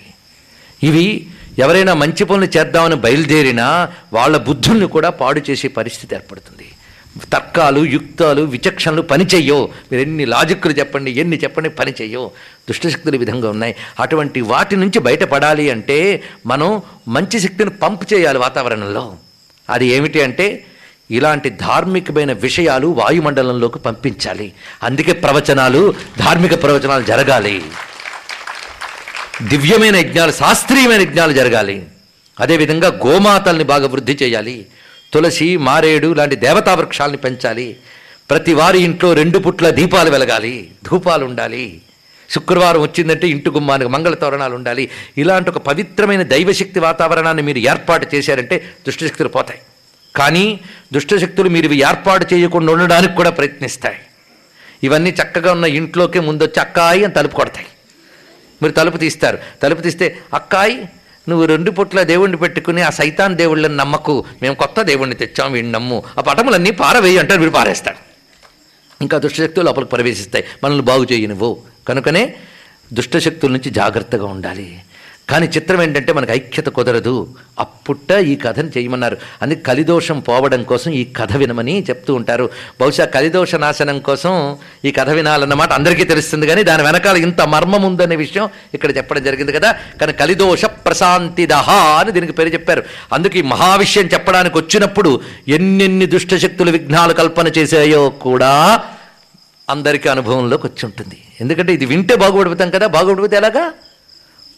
అందుకు ప్రయత్నిస్తాయి. కానీ కలియుగంలో మీరు కొంచెం నిష్ట పెట్టి కానీ కూర్చుంటే ఈ యుగంలో సహకరించినంతగా భగవంతుడు ఏ యుగంలో సహకరించినట్టు అది ఒకటి ప్రత్యేకత ఉన్నది. అందుకు మీరు గట్టిగా కూర్చొని ఆ గోవర్ధన గిరిధారిని నమ్మి కూర్చొని ఈ దివ్య చరిత్ర వినడానికి సంసిద్ధులయ్యారా? కొండ వేల నెత్తి కాపాడి తప్పకుండా మనల్ని అనుగ్రహించి ఈ ధర్మ విషయాన్ని విననిస్తాడు. అందుకు ఆయన యొక్క అనుగ్రహం వల్ల మనం ఈ దివ్య చరిత్ర వినే భాగ్యం మనకు వచ్చిందండి. అందుకు ధర్మరాజు భాగ్యం కొద్దీ బృహదస్తుడు ఈ కథ చెప్పాడు. మన భాగ్యం పండి చెప్పే భాగ్యం నాకు వినే భాగ్యం నాకు కృష్ణ పరమాత్మ కల్పన చేశాడు గనక ఆయన పాదాలకు నమస్కారం చేసుకుని ఇది విజేత్రకు ఉపక్రమిద్దాం. మొత్తానికి ఎన్ని రహస్యాలు ఉన్నాయి సంవాదాగ్ని విద్య అనబడే ఒక రహస్య విద్య ఉన్నది. ఆ అగ్ని ఏంటండి? ఆ మంత్రం ఏంటండి అంటే ఏం అక్కర్లేదు అంతా కథలో ఉంది చాలు. కథలో చెప్పేశాడు. ఇప్పుడు చేశారా? మన మహానుభావుడైనటువంటి ఈ వ్యాసుని యొక్క దయ ఎంత గొప్పదో. కథారూపంలో యజ్ఞాలు ఇచ్చి మన బ్రతుకుల్ని తరింపజేస్తున్నాడు కనుక ఈ దివ్య యజ్ఞ ఘట్టంలోకి మనం ప్రవేశిద్దాం. అయా నలుడనేవాడు నిషధ దేశాన్ని పాలించేటువంటి వీరసేనుడు అనేటువంటి మహానుభావుని యొక్క పుత్రుడు. ఇతడు ఎటువంటి వాడు అంటే అనేక అక్షౌహిణీపతి అనవరత అక్షప్రియుండు. పైగా అజేయంబైన తన తేజంబున బ్రహ్మణ్యుండయి బ్రహ్మోత్తరంబుగా ప్రజాపాలనంబు చేయుచుండే. ఈ మాట చెప్పారు. అంటే బ్రహ్మణ్యుట్ట బ్రహ్మణ్య అనే శబ్దానికి అర్థం ఏంటంటే బ్రహ్మమునకు హితము చేయువాడు బ్రహ్మణ్యుడు. బ్రహ్మణ్యో దేవకీ పుత్రో బ్రహ్మణ్యో మధుసూదన. బ్రహ్మణ్యో బ్రాహ్మణ ప్రియ. చదివారు కదా విష్ణు శాస్త్రంలో అక్కడ బ్రహ్మణ్య అనే శబ్దానికి జాగ్రత్తగా చూడండి. బ్రహ్మమును రక్షించువాడు బ్రహ్మణ్యుడు. బ్రహ్మము అనే మాటకు అర్థం ఏంటంటే వేదము ధర్మము తపస్సు జ్ఞానము పరమాత్మ ఐదు అర్థాలు ఉన్నాయండి దీనికి. ఇప్పుడు పరమాత్మ అనే దాన్ని ఎప్పుడు ఉన్నదే పక్కన పెడదాం. ఇప్పుడు ఏమిటి వేదము ధర్మము జ్ఞానము తపస్సు ఈ నాలుగింటిని రక్షించేవాడు బ్రహ్మణ్యుడు. ఇది అనమాట ఇక్కడ అర్థం. కనుక బ్రహ్మణ్యుండై అంటే అర్థం ఏంటంటే ధర్మరక్షణ చేస్తూ తపస్సును రక్షిస్తూ ధర్మాన్ని రక్షిస్తూ ఉన్నాడు అతను. రక్షిస్తున్నాడంటే ఎలాగా? ఎవరైనా ధర్మం పాలిస్తూ ఉంటే నీకు ఎప్పుడు నేను ఉంటానులే అని చెప్పడం కాదు. ధర్మాన్ని రక్షించడం రెండు విధాలు. తాను ఆచరిస్తూ ఇతరుల చేత ఆచరింపజేస్తూ వాళ్ళు ఆచరించడానికి ఏవైనా ఆటంకాలు వస్తే ఆటంకాలు తొలగిస్తూ ఇది ధర్మరక్షణ అంటే. ముందు తాను ఆచరించకపోతే వాళ్ళకేం రక్షిస్తాడు? కానీ బ్రహ్మణ్యుడు అన్నప్పుడు ఆచరించి ఆచరింపజేసేటువంటి మహానుభావుడు ఈయన. అంత పవిత్రత. అందుకే ఆ పాత్ర గురించి చెప్పడం అది చెప్పాలి. కానీ నలుడు అందంగా ఉంటాడు కిరీటం బలే పెట్టుకుంటాడు ఆరు అడుగులు వాడు ఇదిగా చరిత్ర అని బ్రహ్మణ్యుడు అది గొప్పతనం. పైగా ప్రతాపశాలి పాలకుడు. కానీ అక్షరతుడు అన్నారు. అంటే జూదం అంటే ఇష్టంట. తప్పేం లేదండి. ఎందుకంటే క్రీడగా ద్యూతమనందు ప్రీతి కలిగి ఉండడం మంచిదే. కానీ వ్యసనంగా ఉండరాదు. రెండుగా చిన్న తేడా. రాజైన వాడికి జీవితము వినోదార్థం పనికొస్తుంది. అందుకే మహానుభావుడు ధర్మరాజు కూడా జీవితానికి వెళ్ళడం దోషం కాదట. విదురుడి చేత కబురు పంపిస్తాడు. దుర్యోధనుడు చాలా తెలివిగా. ఎందుకంటే విదురుడు అంటే ధర్మశీలి కదా. ఆయన వచ్చి జీవితానికి పిలుస్తున్నాడు ధృతరాష్ట్రుడు అంటాడు చూడండి. ఎందుకంటే ఏది చేసినా ధృతరాష్ట్రుడి పేరు మీదే చేశాడు దుర్యోధనుడు. నా పేరు మీద చేసుకొని లైసెన్స్ ఇచ్చాడు ధృతరాష్ట్రుడు. అది వాడు పాపాత్ముడు ధృతరాష్ట్రుడు. చూడండి ఇక్కడ. ధృతరాష్ట్రుడు పిలిపిస్తున్నాడని చెప్పి విదురుడు పిలిస్తే ఈ జ్యూతం అవేవి వద్దంటాడండి మహానుభావుడు. మళ్ళీ రెండో మారు పిలుపు వస్తుంది. అది పెద్ద ఘట్టంలండి మొత్తానికి ధర్మరాజును జోదరి అని అనకూడదని నేను చెప్తున్నాను ఈ విషయం అంతా కూడా. జూదమాటంలో ఓడిపోయాడని కాదు ఇక్కడ. కానీ ఏ సమయంలో జూదం వ్యసనమవుతోందో గ్రహించి కంట్రోల్ చేసుకోగలగాలి అది లేకపోతే దెబ్బతినేస్తాం. కానీ క్రీడగా తప్పు లేదు కానీ వ్యసనంగా మారకుండా జాగ్రత్త పడాలి. ఇది తెలుసుకోవాలి. లేకపోతే మళ్ళీ అటు ధర్మరాజుని నలుణ్ణి నిందించకూడదు ఇది. ఇంకొక్కటి తెలుసుకోవాలి ఏంటంటే మహాపురుషుల చరిత్రలు మనం చదివేటప్పుడు ఎక్కడో రాముడు కృష్ణుడు లాంటి వాళ్ళు వదిలేస్తే వాళ్ళు ఆజన్మశుద్ధులు ఎక్కడ ఇసుమంత కూడా ఆ ధర్మం ఉండదు రామకృష్ణుల్లో. ఎక్కడో అధర్మం కనిపిస్తే అది అనిపించిందే తప్ప లేదు అక్కడ మనకి. ఉన్నట్టు మనకు అనిపించింది. అప్పుడు పెద్దవాళ్ళు పెద్దలను అడిగి సమాధానం చెప్పుకోవాల్సింది. కానీ రాముడు కృష్ణుడి జీవితంలో ఇసుమంత కూడా అధర్మం లేదండి. కానీ మహాత్ములు వాళ్ళ చరిత్రలో ఎక్కడో చిన్న చిన్న లోపాలు ఉంటాయి. కానీ ఆ లోపాలను మనం ఎంచకూడదు. వాళ్ళు దాని నుంచి తిరిగి బయటపడి గొప్పవాళ్ళు అయ్యారే దాన్ని మనం ఆదర్శంగా తీసుకోవాలి. అందుకే ధర్మరాజు జోదం ఆడలేదు కదా ఆడాడు కదా నేను ఆడతాను బయలుదేరమని కదా ఇక్కడ అర్థం. అంత మహానుభావుడు కూడా జూదం పట్టుకుంటే దెబ్బతిన్నాడు కనుక దాని వైపు వెళ్ళకూడదని తెలుసుకోవాలి. పాజిటివ్ లిజనింగ్ అండి. ఎలా వినాలో తెలియండి ఇక్కడ. అంతేగాని మహాత్ములు ఎప్పుడు నిందించకూడదు. వాళ్ళ మా చరిత్రలో ఏదో కించిత్ దోషం వలె ఒకటి కనబడవచ్చుగాక దాని నుంచి నువ్వు పాఠం నేర్చుకోవాలే తప్ప ఆ ఒక్క గుణం చూపించి వాళ్ళని మనం నిందించరాదు. ఇది కూడా తెలుసుకోవాలి. అందుకే నలునికి ఇక్కడ అక్షక్రీడారతుడు అని తర్వాత కథకు పనికొచ్చే ఒక లక్షణాన్ని చూపించారు. అలాంటి మహానుభావుడు. ఆసీత్ రాజా నలో నామ వీరసేన సుతోబలి ఉపపన్నో గురైరిష్టై రూపవాన్. రూప కోవిద అశ్వకోవిద. ఇక్కడ ఉపపన్నో గురు గురైరిష్టై. ఇక్కడ మాట మొట్టమొదటి వ్యాసుడు ఎలా పరిచయం చేశాడంటే సద్గురువుల్ని ఆశ్రయించి జ్ఞానం పొందినవాడు ధర్మనిష్ఠుడిని పరిచయం చేశాడండి. అలాంటి మహానుభావుడు. ఆయన పాల ఆయన తన తండ్రి వీరసేనుడు ఈయన యువరాజుగా ఉన్నాడు నలుడు. అయితే ఈ నలుడు రూపవంతుడు గుణవంతుడు ధర్మశీలి. అటువంటి ఈయన వ్యక్తిత్వం అప్పుడే వ్యాపించిపోయింది రాజన్యలోకంలో ఈయన ఇలా ఉంటూ ఉంటే మరొక దేశాన్ని పరిచయం చేస్తున్నారు. అది విదర్భ దేశం. అక్కడ భీముడు అనేటువంటి వాడు రాజు. ఆయనకి సంతానం లేక ఒకప్పుడు అక్కడికి వచ్చినటువంటి దమనుడు అనేటువంటి ఒక మునిని ఆశ్రయించారట భార్యాసమేతుడై ఆ ముని తపస్సు చేత అనుగ్రహించాడు. ఆ ముని యొక్క తపస్సు యొక్క వరం వల్ల ఆ తల్లికి వారికి సంతానం కలిగింది ఆ దంపతుడికి. ఆ సంతానం మొత్తం ముగ్గురు పుత్రులు ఒక పుత్రిక కలిగారు. పుత్రిక పేరు దమయంతి పుత్రుల పేర్లు దమ దాంత దమన. పేర్లు చూడండి ఎలా ఉన్నాయో. దమ దాంత దమన దమయంతి. నేను చిట్ట చివరికి పేర్లను డీకోడ్ చేస్తా. అప్పుడు మనకు తెలుస్తుంది అసలు ఇది ఎలాగ తత్వశాస్త్రానికి సహకరిస్తుందో. ప్రతి పేరు గుర్తుపెట్టుకోండి. దమ దాంత దమన వాళ్ళ పేర్లు. ఆమె పేరు దమయంతి. గురువుగారి పేరు దమనుడు. ఆ గురువు ఆశీర్వచనం వల్ల లభించింది కనుక గురువు పేరు వచ్చిన పెట్టుకున్నారండి వీళ్ళు. అంత కృతజ్ఞత గురువు పట్ల వాళ్ళకి.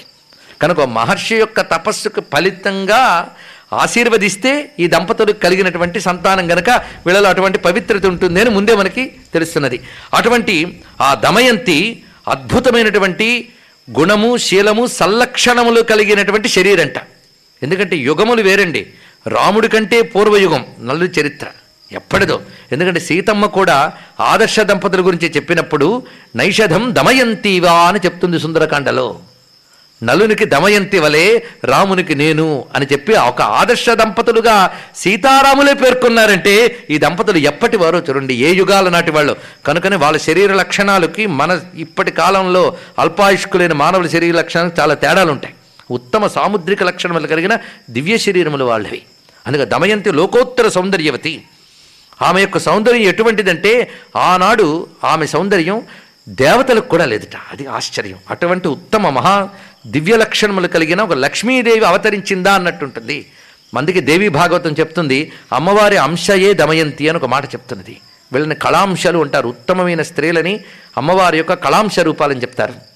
ఇటు దమయంతి కానీ అటువైపు లోపాముద్రాదేవి ఇత్యాదులందరూ అరుంధతి వీళ్ళందరూ అమ్మవారి యొక్క కళాంశ రూపాలు. వాళ్ళని నమస్కరిస్తే చాలు ధన్యులమైపోతాం మనం అటువంటి దమయంతి. పైగా సీతమ్మ ఆ సుందరకాండలో ఆ లంకలో ఉన్నప్పుడు నలదమయంతులు మొదలైన తలంచుకుని శాంతి పొందిందండి అందుకే ఎప్పుడైనా మనస్సు అశాంతిగా ఉన్నప్పుడు వీళ్ళని తలంచుకుంటే చాలా శాంతి వస్తుంది. అటువంటిది ఆ దమయంతి దేవి అంత మహాత్మురాలు ఆవిడ. అయితే ఆ ఆ విధంగా అక్కడ వృద్ధి చెందుతున్నది ఈ మహానుభావుడు నలుడు ఇక్కడ వృద్ధి చెందుతున్నాడు. ఇలాంటి సమయంలో ఒకప్పుడు ఈ నలుడు తన యొక్క ఉద్యానవనంలో విహరిస్తూ ఉంటే అంతరిక్షం నుంచి ఒక హంసల సమూహం ఎగురుతూ వచ్చిందట. ఆ హంసలు ఒక్కసారి భూమి మీద వాలి ఆ ఉద్యానవనంలో విహరిస్తున్నాయి. అందులో ఒక హంసని పట్టుకోవాలని కుతూహలం కలిగిందట ఈ మహానుభావుడికి. వెళ్ళి పట్టుకున్నాడు. ఆ హంస చేతికి దొరికింది. మిగిలిన హంసలను ఒక్కసారి ఎగిరి చూస్తూ ఉన్నాయి. ఏంటి మా హంసను పట్టుకున్నదని? అయితే హంసను పట్టుకుంటే హంస మనుష్య వాక్యాలతో ఇలా అన్నదిట. ఆమె చెప్తున్నమాట నేను దివ్య హంసని.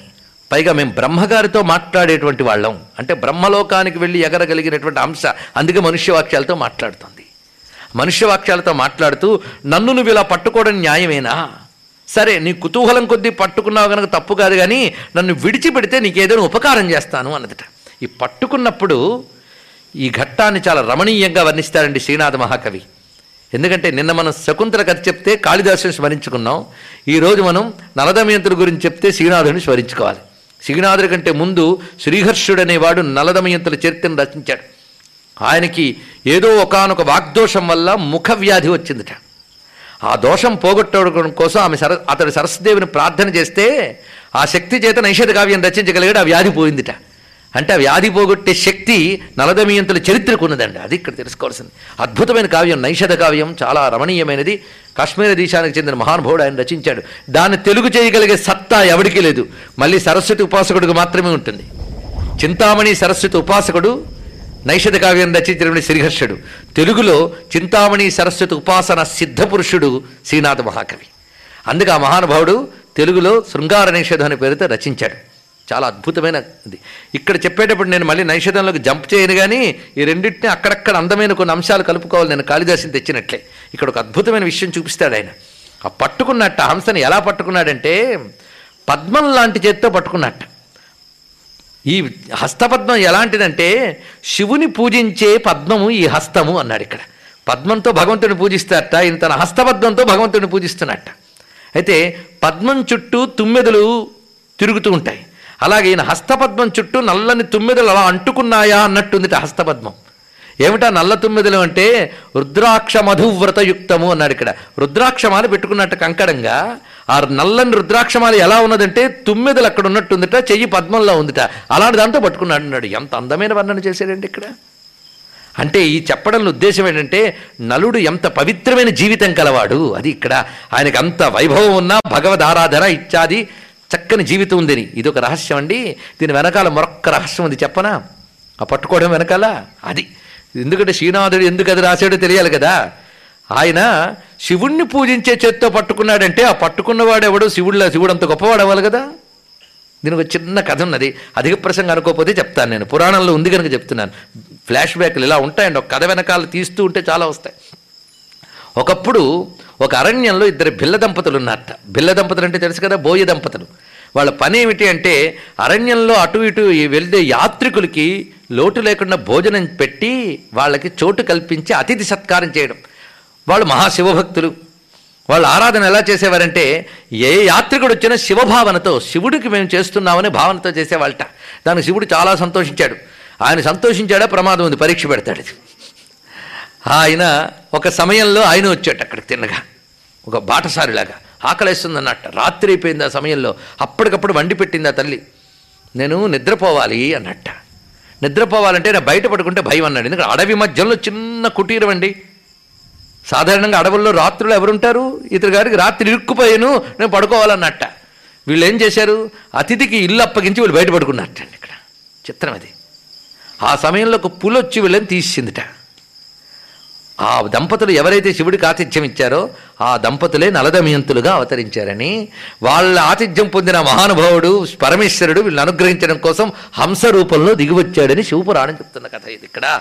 కనుకనే శివుని పూజించే హస్తపద్మంతో పట్టుకున్నాడు అంటే హంస శివస్వరూపము అది ఇక్కడ తెలుసుకోవాల్సింది. సాక్షాత్తు శివుడే దౌత్యం నడిపాడంటే ఈ దంపతులు ఎటువంటి వాళ్ళు.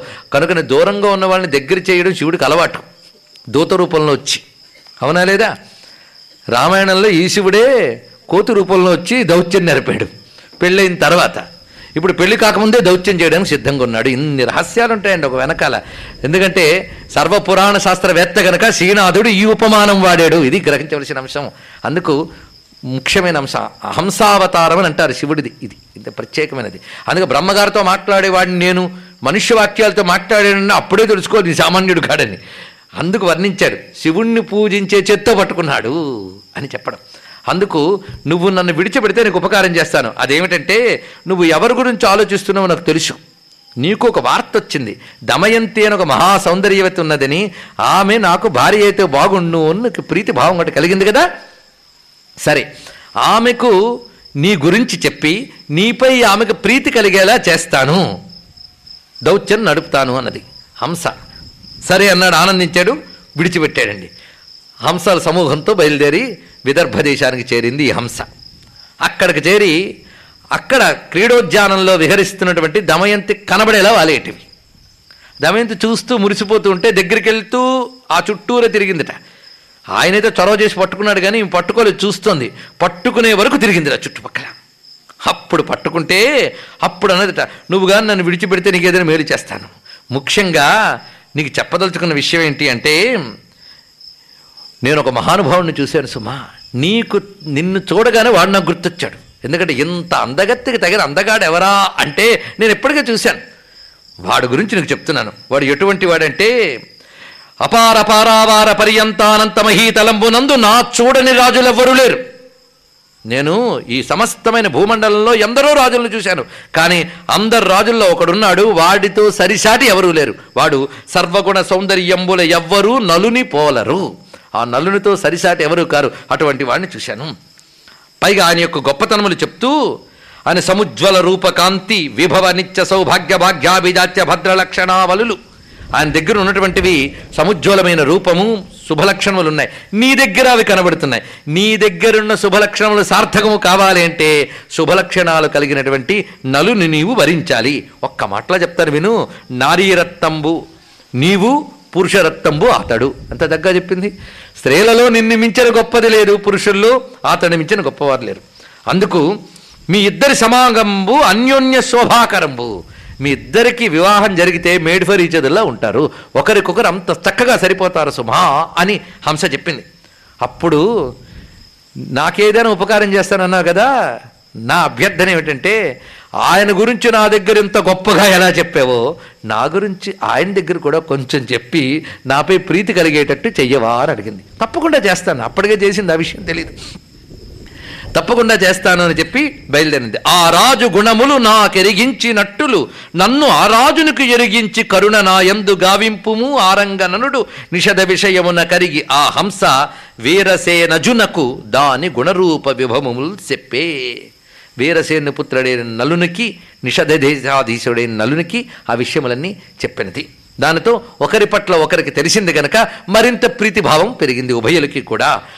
అది గమనించినటువంటి తండ్రి ఇంకా స్వయంవరాన్ని ఏర్పాటు చేయాలనుకున్నాడు. ఎందుకంటే రాజ సంప్రదాయం ప్రకారంగా ఒకరికొకరి పట్ల ప్రీతి కలిగించిన స్వయంవరం అనే పేరుతోనే దానికి సాఫల్యం చేయాలట. ఎందుకంటే స్త్రీ తన ఇచ్ఛకి తగ్గట్టు సరైన వారిని ఎంపిక చేసుకోవడం అనే ఒక లక్షణం అక్కడ పెట్టారు. పైగా దానికి యోగ్యులైన రాజన్యులందరూ అక్కడికి వచ్చారు. పైగా ఒక రాజు ఇంట్లో ఆ రాజు కుమార్తె ఒక రాజుని వరించిందన్న వార్త ఆ కాలపు రాజులందరికీ తెలియడం. అది అది స్వయంవరానికే వస్తుంది. ఆ స్వయంవరంలో వచ్చినప్పుడు స్పర్ధలు ఉండవు. అవి జరిగిన తర్వాత సంతోషించి వాళ్ళందరూ కూడా ఆ వివాహంలో ఆశీర్వచనం చేసి వెళతారు. ఇది అప్పటి సంప్రదాయం. కానీ స్వయంవర సంప్రదాయం ఆనాటి నుంచి ఉన్నదనమాట ఆ విధంగా ఆ వైదర్భుడు నిఖిల ధరావలయములోన కలుగు రాజన్యులను నానా విషయాధీశ్వరులను రావించన్ తత్స్వయంవర వ్యాజమునన్. ఈ స్వయంవరం అనేటువంటి పేరుతో మొత్తం అన్ని రాజుల్ని కూడా పిలిపించారు. అందులో నలుడు కూడా అక్కడికి బయలుదేరి వస్తున్నట్ట. ఈ లోపల జరిగిన విషయం ఏంటంటే పర్వతుడు నారదుడు అనేటువంటి పురాణమునులు అంటే ఏనాటి వాళ్ళు మహామునులు వాళ్ళు ఉభయులు పర్వతుడు నారదుడు వీరు ఉభయులు కూడా సంచారం చేస్తూ చేస్తూ ఇంద్రలోకానికి వెళ్ళేట. ఇంద్రుడు కూర్చోబెట్టి భూలోకం వార్తలు ఏమిటి అని అడిగాడు. ఎందుకంటే వీళ్ళది పెద్ద న్యూస్ నెట్వర్క్. మొత్తం తిరిగి యోగశక్తితో ముల్లోకాలు తిరిగే శక్తి గలవాళ్ళు. అందుకు భూలోకం వార్తలేమిటి అని చెప్పినప్పుడు ఆ కుశల వార్త అడిగి అది ఎట్లు ధర్మ పరిపాలన పరులై వీరులై రణనివిహలైన రాజులు అక్షయలోక సుఖంబవులు అనుభవింపు అతిథులై ఇందులకు ఇంతకాలం బయ్య రాని కారణంబేమి? యుద్ధంలో విజయం సాధించినటువంటి వారు కూడా వీరస్వర్గాన్ని అలంకరించి మా దగ్గరికి వస్తారు. ఈ మధ్యకాలంలో రావడం లేదు ఏమిటి అని అడిగట్ట అంటే అందరూ చక్కగా ఉన్నారు. అంతేకాదు ఒక విషయం ఏంటి అంటే వాళ్ళందరూ ఇప్పుడు స్వయంవరానికి వెళ్ళారు కదా అంటే ఏమిటా స్వయంవరం? వార్త అని అడిగట్టి ఇంద్రుడు. అడిగితే చెప్పారు దమయంత యొక్క స్వయంవరము ఆమె దేవకాంతర కట్టే గొప్పదైన సౌందర్యవతి. ఈ విషయములు వినగానే ఓ మందహాసం చేసేట ఇంద్రుడు. అయితే మనం కూడా స్వయంవరానికి వెళదాం అన్నట్ట. అప్పుడు ఇంద్రుడు మొదలైన లోకపాలకులు వాళ్ళు కూడా స్వయంవరానికి బయలుదేరట. ఇక్కడ మనం చూస్తున్నప్పుడు ఇంద్రుడు కూడా దమయంతిని వివాహం చేసుకోవాలని సరదా పడ్డాడనమాట అనుకోవద్దు. కథ అలా కనబడుతోంది కానీ దీని వెనకాల మర్మం తర్వాత తెలుసుకుందాం వస్తుంది. సరే వాళ్ళు బయలుదేరి వస్తూ ఉన్నారు. వస్తూ ఉండగా నలుడు వెళుతూ కనబడ్డట. చూడండి వచ్చిన వాళ్ళు వాళ్ళు వచ్చి వచ్చు కదా తిన్నగా సభకి. ఆ వెళ్ళకుండా ఈ మధ్యలో నలుడు ఆపేట అంటే వీళ్ళు ఏదో హృదయంలో పెట్టుకుని వచ్చారని దొరికిపోయింది మనకి. అంతే కదా? నలుణ్ణే ఎందుకు ఆపాలి? అనేక మంది రాజులు వెళ్తున్నప్పుడు ఎవరినో ఒకరు నాపొచ్చు కదా? నలుణ్ణే ఎందుకు ఆపారు? నలుడితోనే ఎందుకు మాట్లాడారు అనేది మనం తర్వాతకి ఆలోచనకు పనికొచ్చే అంశం. అందుకే కథల గురించి ఆలోచించేటప్పుడు సంఘటనలు విశ్లేషించాలి. ఆ నలుణ్ణి ఆపి నిత్య సత్యవ్రత నిషధేశ అబ్బా ఏమి సంబోధన చేశారండి మొట్టమొదట. ఎల్లవేళలా సత్యానికి కట్టుబడే ఉండే ఓ న నలచక్రవర్తి చూసారా ప్రయోజనానికి తగ్గట్టు మాట్లాడాలండి. ఎవరి దగ్గరికైనా విరాళాలకు వెళ్ళినప్పుడు సంబోధన ఎలా ఉండాలంటే ఓ దానశీలి మాకు విరాళమిమ్ము అని అడగాలండి. తర్వాత ముందు విరాళమిమ్మని తర్వాత అడగచ్చు. ఓ దానశీలి బాగున్నారా? అంటే ముందు వాడికి మీరు కట్టిపడేశారు. దానశీలి అన్నారు కదా అందువాడు ముందు కమిటు. అలా ఉంటాయి. అందుకే మాటలు ఎంత చక్కగా ఉన్నది. నిత్య సత్యవ్రత నిషధేశ అన్నారు. అని నిన్ను ఒకడు అడగాలని అనుకుంటున్నావయ్యా చేస్తావా ఏంటి? మేమెవరం? దేవతలం. చేస్తావా? నేను ఇంద్రుణ్ణి వీళ్ళందరూ మిగిలిన దిక్పాలకులు. అబ్బా ఇంద్రుడంతటి వాడు దిక్పాలకులు వచ్చి సత్యవ్రత అని అన్నారు. పైగా ఇంక చేయి చేయనడానికి ఏముంది? పైగా వాళ్ళు అడుగుతూనే మాకు దూతవై అభిమతంబు చేయము. మాకు దూతవై నువ్వు అభిమతం చేయాలి. అని అడిగితే తప్పకుండా చేస్తాను. ఎందుకు ఏం చేయాలని అన్నట్టు. వాళ్ళు సత్యవ్రతను కానీ సగం ఆనందించాడు. దేవతలను కానీ ఇంకా వాళ్ళే వచ్చి అడిగారని. ఇప్పుడు వాళ్ళు ముందే ముందరకాలిక బంధంలాగా మాకు దూతవై అభిమతంబు చేయమంటే అప్పుడు ఏం చేయాలని అడిగితే వాళ్ళు వివరిస్తున్నారు. ఏమనంటే దమయంతి స్వయంవరాన్ని చూడాన్ని మేము వెళుతున్నాం. ఈ లోకపాలకులైన మాలో ఎవరునో ఒకరిని వరించమని నువ్వు స్వయంవరానికి మునిపే దమయంతి కాస్త చెప్పిరా. పైగా మాలో ఎవరిని వరించినా పర్వాలేదు. మా గొప్పతనాన్ని కూడా వర్ణించు. ఇంద్రుడు అతని యొక్క బయోడేటా అంతా చెప్పు. అతని గొప్పతనం అంతా. అలాగే వరుణుడు యముడు వీళ్ళందరూ ఉన్నారు. వాళ్ళందరి గొప్పతనము కూడా చెప్పు అక్కడ. అప్పుడు మాలో ఎవరు నచ్చితే వాళ్ళు వరిస్తుంది. కనుక మాలో ఎవరినైనా వరించమని మా బదులు ఆమెకు చెప్పన్నట్టు. అంటే అప్పుడన్నాడు ఇది తగిన పనేనా? మీకు తెలుసు నేను కూడా ఆ స్వయంవరానికే వెళుతున్నానని. అందరం ఒకే ఉద్దేశంతో వెళుతున్నప్పుడు ఒకే ఉద్దేశం వెళుతున్న వాళ్ళలో ఒకణ్ణి పట్టుకుని ఉద్దేశానికి విరుద్ధంగా ప్రవర్తించమని చెప్పడం తగిన పనేనా? ఎరిగి ఎరిగి నన్ను ఏకార్థ సముపేతు పాడి అయ్యా ఇట్టి పనికి మనుప. నన్ను ఇలాంటి పనికి పంపడం ధర్మమేనా అన్నాడు. మరి ఓహో అని ఏం చెప్తే చేస్తాను ముందు ఎందుకన్నావు అన్నట్టు వీళ్ళు. ఎలా ఉత్సుకుండవై చేసేదనంటివి? ఇప్పుడు చేయకుండనగునే ఇంకా మరి ముందు ఏం చెప్తే చేస్తాను ఎందుకన్నావు? అన్నందుకు చేయక తప్పదన్నట్ట. సరే సత్యనిరత కట్టుబడి అంటే సత్యనిరత అంటే ఇచ్చిన మాటకి కట్టుబడి మహానుభావుడు తప్పకుండా వెళ్ళి పనిచేస్తానని బయలుదేరాడండి. ఇక్కడ కూడా అతని సత్యనిష్ట ఏంటో తెలుసుకోండి. కనుక నలుని యొక్క చరిత్ర అంటే అది. వాడు ఏ సుఖపడ్డాడో ఏం కష్టపడ్డాడో తెలుసుకోవడం కాదు. సుఖదుఖాల్లో ఎలా ప్రవర్తించాడో తెలుసుకోవాలి. ఎప్పుడైనా మహాత్ముల చరిత్రని అలా పరిశీలించాలి. ఆ వెళ్ళేటప్పుడు పైగా అన్నాడు మీరు నన్ను అన్నారు స్వయంవరానికి మునిపే ఆమెకు చెప్పమన్నారు కనుక చెప్పడానికి నేను సిద్ధమే కానీ ఆవిడ ఎలాగా ఆవిడ ఒక రాజపుత్రి మర్చిపోతున్నారా? రాజపుత్రితో స్వయంవరానికి మునిపే మాట్లాడాలి అంటే అంత తేలిక అనుకున్నారా? అంతఃపుర ప్రవేశం ఇతర పురుషులకి సాధ్యమేనా? వెళ్ళడం అవదు ఆమెతో చెప్పడం అవదు ఎలా సాధ్యమవుతుందంటే మేము నీకు ఆ వరం ఇస్తున్నాం అన్నట్టు అది కూడా. చూడండి ఇక్కడ. నిన్ను ఎవరు అడ్డరు ఎవరు పోల్చుకోరు. నీకు ఏ ఆటంకం ఉండదు. తిన్నగా వెళతావు. ఆ ద- అంతఃపురంలో ఉన్న దమయంతికి మాత్రమే నువ్వు కనబడతావు నీకు దమయంతి కనబడుతుంది దమయంతి చెలికత్తలకు నువ్వు కనబడతావు. ఎవ్వరికి కనబడవు వెళ్ళు అన్నట్టు. అంత మరి సదుపాయం ఇచ్చి మరి పంపించారు ఇక్కడ చూడండి. ఎందుకు వాళ్ళ పని కోసం? కనుక స్వయంవరం జరక్క ముందే ఆయన అక్కడికి వెళ్ళగలిగాడు. వెళ్ళి చూసేటప్పటికల్లా ఆమె సౌందర్యాన్ని చూశాడు. సౌందర్యము అన్నప్పుడు కేవలం ఆకర్షణ మాత్రమే కాదు సల్లక్షణములు దివ్య లక్షణములు ఆమె శరీరము నుంచి అద్భుతంగా స్ఫురిస్తూ ఉన్నాయట. పైగా హంసచే తన వినినంత కంటెను రూప విభవ అతిశయమున వెలయుదాని. హంస వర్ణించి చెప్పింది అంతకంటే గొప్పగా ఉంది ఆమె. అంత చెప్పింది కానీ అంత లేదన్నట్లేదు. చెప్పిన దానికంటే ఇనుమడించిన సౌందర్యం. పైగా సురకన్య కల ఎట్టి సురిచిర శతకన్య కాళిచే పరివృత అయిన దాని. చుట్టూ ఉన్న చెలికత్తెలే దేవకాంతంలాగా ఉన్నట్ట ఈమె ఎలా ఉన్నదంటే దాసీభూత సమస్త దేవవనితాంలా ఉందిటండి. దేవకాంతల నడుము ఉన్న మహాలక్ష్మి వలె ఆమె ప్రకాశిస్తున్నది. అటువంటి ఆమెను చూసి నిలబడి ఉన్నాడు. వెంటనే స్త్రీ సహజమైనటువంటి బిడియంతో మిగిలిన స్త్రీలందరూ లేచి నిలబడి ప్రక్కకు తొలగితే ఈమె చూసి ఆశ్చర్యపోయి ఉన్నదట. ఏమిటి ఇతడు? లక్షణాలు బట్టి చూస్తుంటే నలుడు అనిపిస్తున్నది అని. ఇతనికి స్పష్టంగా తెలిసింది దమయంతిని. అప్పుడు ఆమె అన్నదిట నీవు మహానుభావుండవు. ఎవ్వండవు ఇందులకు ఏమి కారణంబున ఏకతంబున వచ్చితివి? అత్యుగ్ర శాసనుండైన మదీయ జనకు చేత సురక్షితం విధి. ఇక్కడికి రావడం మహా కష్టం. ఎందువల్ల వచ్చేవు అని అడుగుతున్నాను కానీ ఎలా రాగలిగావు అనేది కూడా అడుగుతున్నాను. ఎందుకంటే మా నాన్నగారు అత్యుగ్ర శాసకుడు ఆయన పెట్టిన సెక్యూరిటీ అంతా ఇంత కాదు. అలాంటి దాన్ని ఛేదించుకుని ఎలా రాగలిగావు నువ్వు? అంటే మాట్లాడుతున్నాడు. ఇక్కడ మీరు నలుణ్ణి పరిశీలించండి మాట్లాడేటప్పుడు. ఎందుకంటే ఇతడికి ఒక ఉద్దేశం ఉంది. వాళ్ళు పంపించారు దానికి విరుద్ధంగా. అటువంటప్పుడు తనకు అనుకూలంగా మాట్లాడచ్చుగా? ఇదిగో నేను నిన్ను చేసుకుందామని వచ్చి కానీ మధ్యలో వాళ్ళు అడ్డుకున్నారని మొదలెట్టచ్చుగా? కానీ మహానుభావుడు వాళ్ళకి ఇచ్చిన మాట ప్రకారంగా వాళ్ళకి దూతగా వచ్చినప్పుడు వాళ్ళకు అనుకూలంగా మాట్లాడాడు. చూడండి ఎక్కడ కపటం లేదు. అది అతని యొక్క గొప్పతనం. ఎక్కడ కపటం లేదు. నేను మీరు చెప్పినట్టు చేస్తాను అన్నప్పుడు దూత ఎప్పుడు ఎలా మాట్లాడాలంటే తాను ఎవరి నిమిత్తమై వచ్చాడో వారికి పని సానుకూలమయ్యేట్టు మాట్లాడాలి. అందుకు ఎంత చక్కగా మాట్లాడుతున్నా చూడండి. ఏను దూవ దేవదూతను ఇంతి నలుండను వాడ.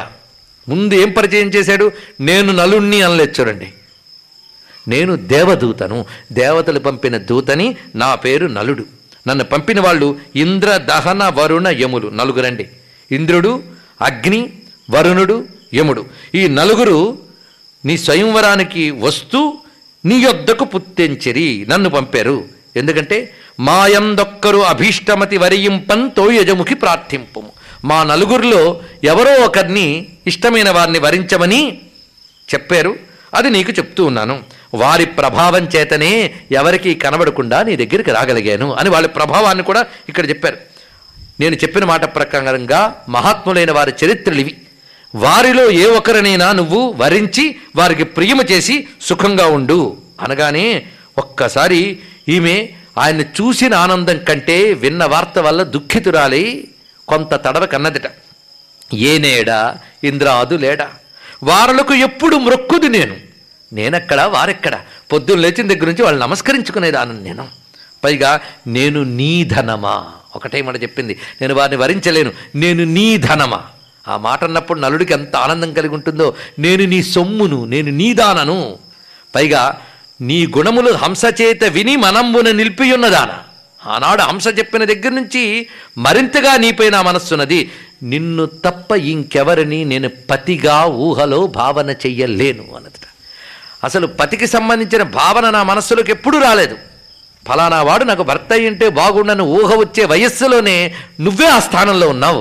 కనుక మనసా నువ్వెప్పుడో నాకు పతి రాజ సంప్రదాయం ప్రకారంగా స్వయంవరం పెట్టారు కానీ నేను వరించేది నిన్నే అని నిశ్చింతగా ఉన్నాను. ఇప్పుడు నువ్వు వచ్చి చెప్పడం ఏవైనా బాగున్నదా?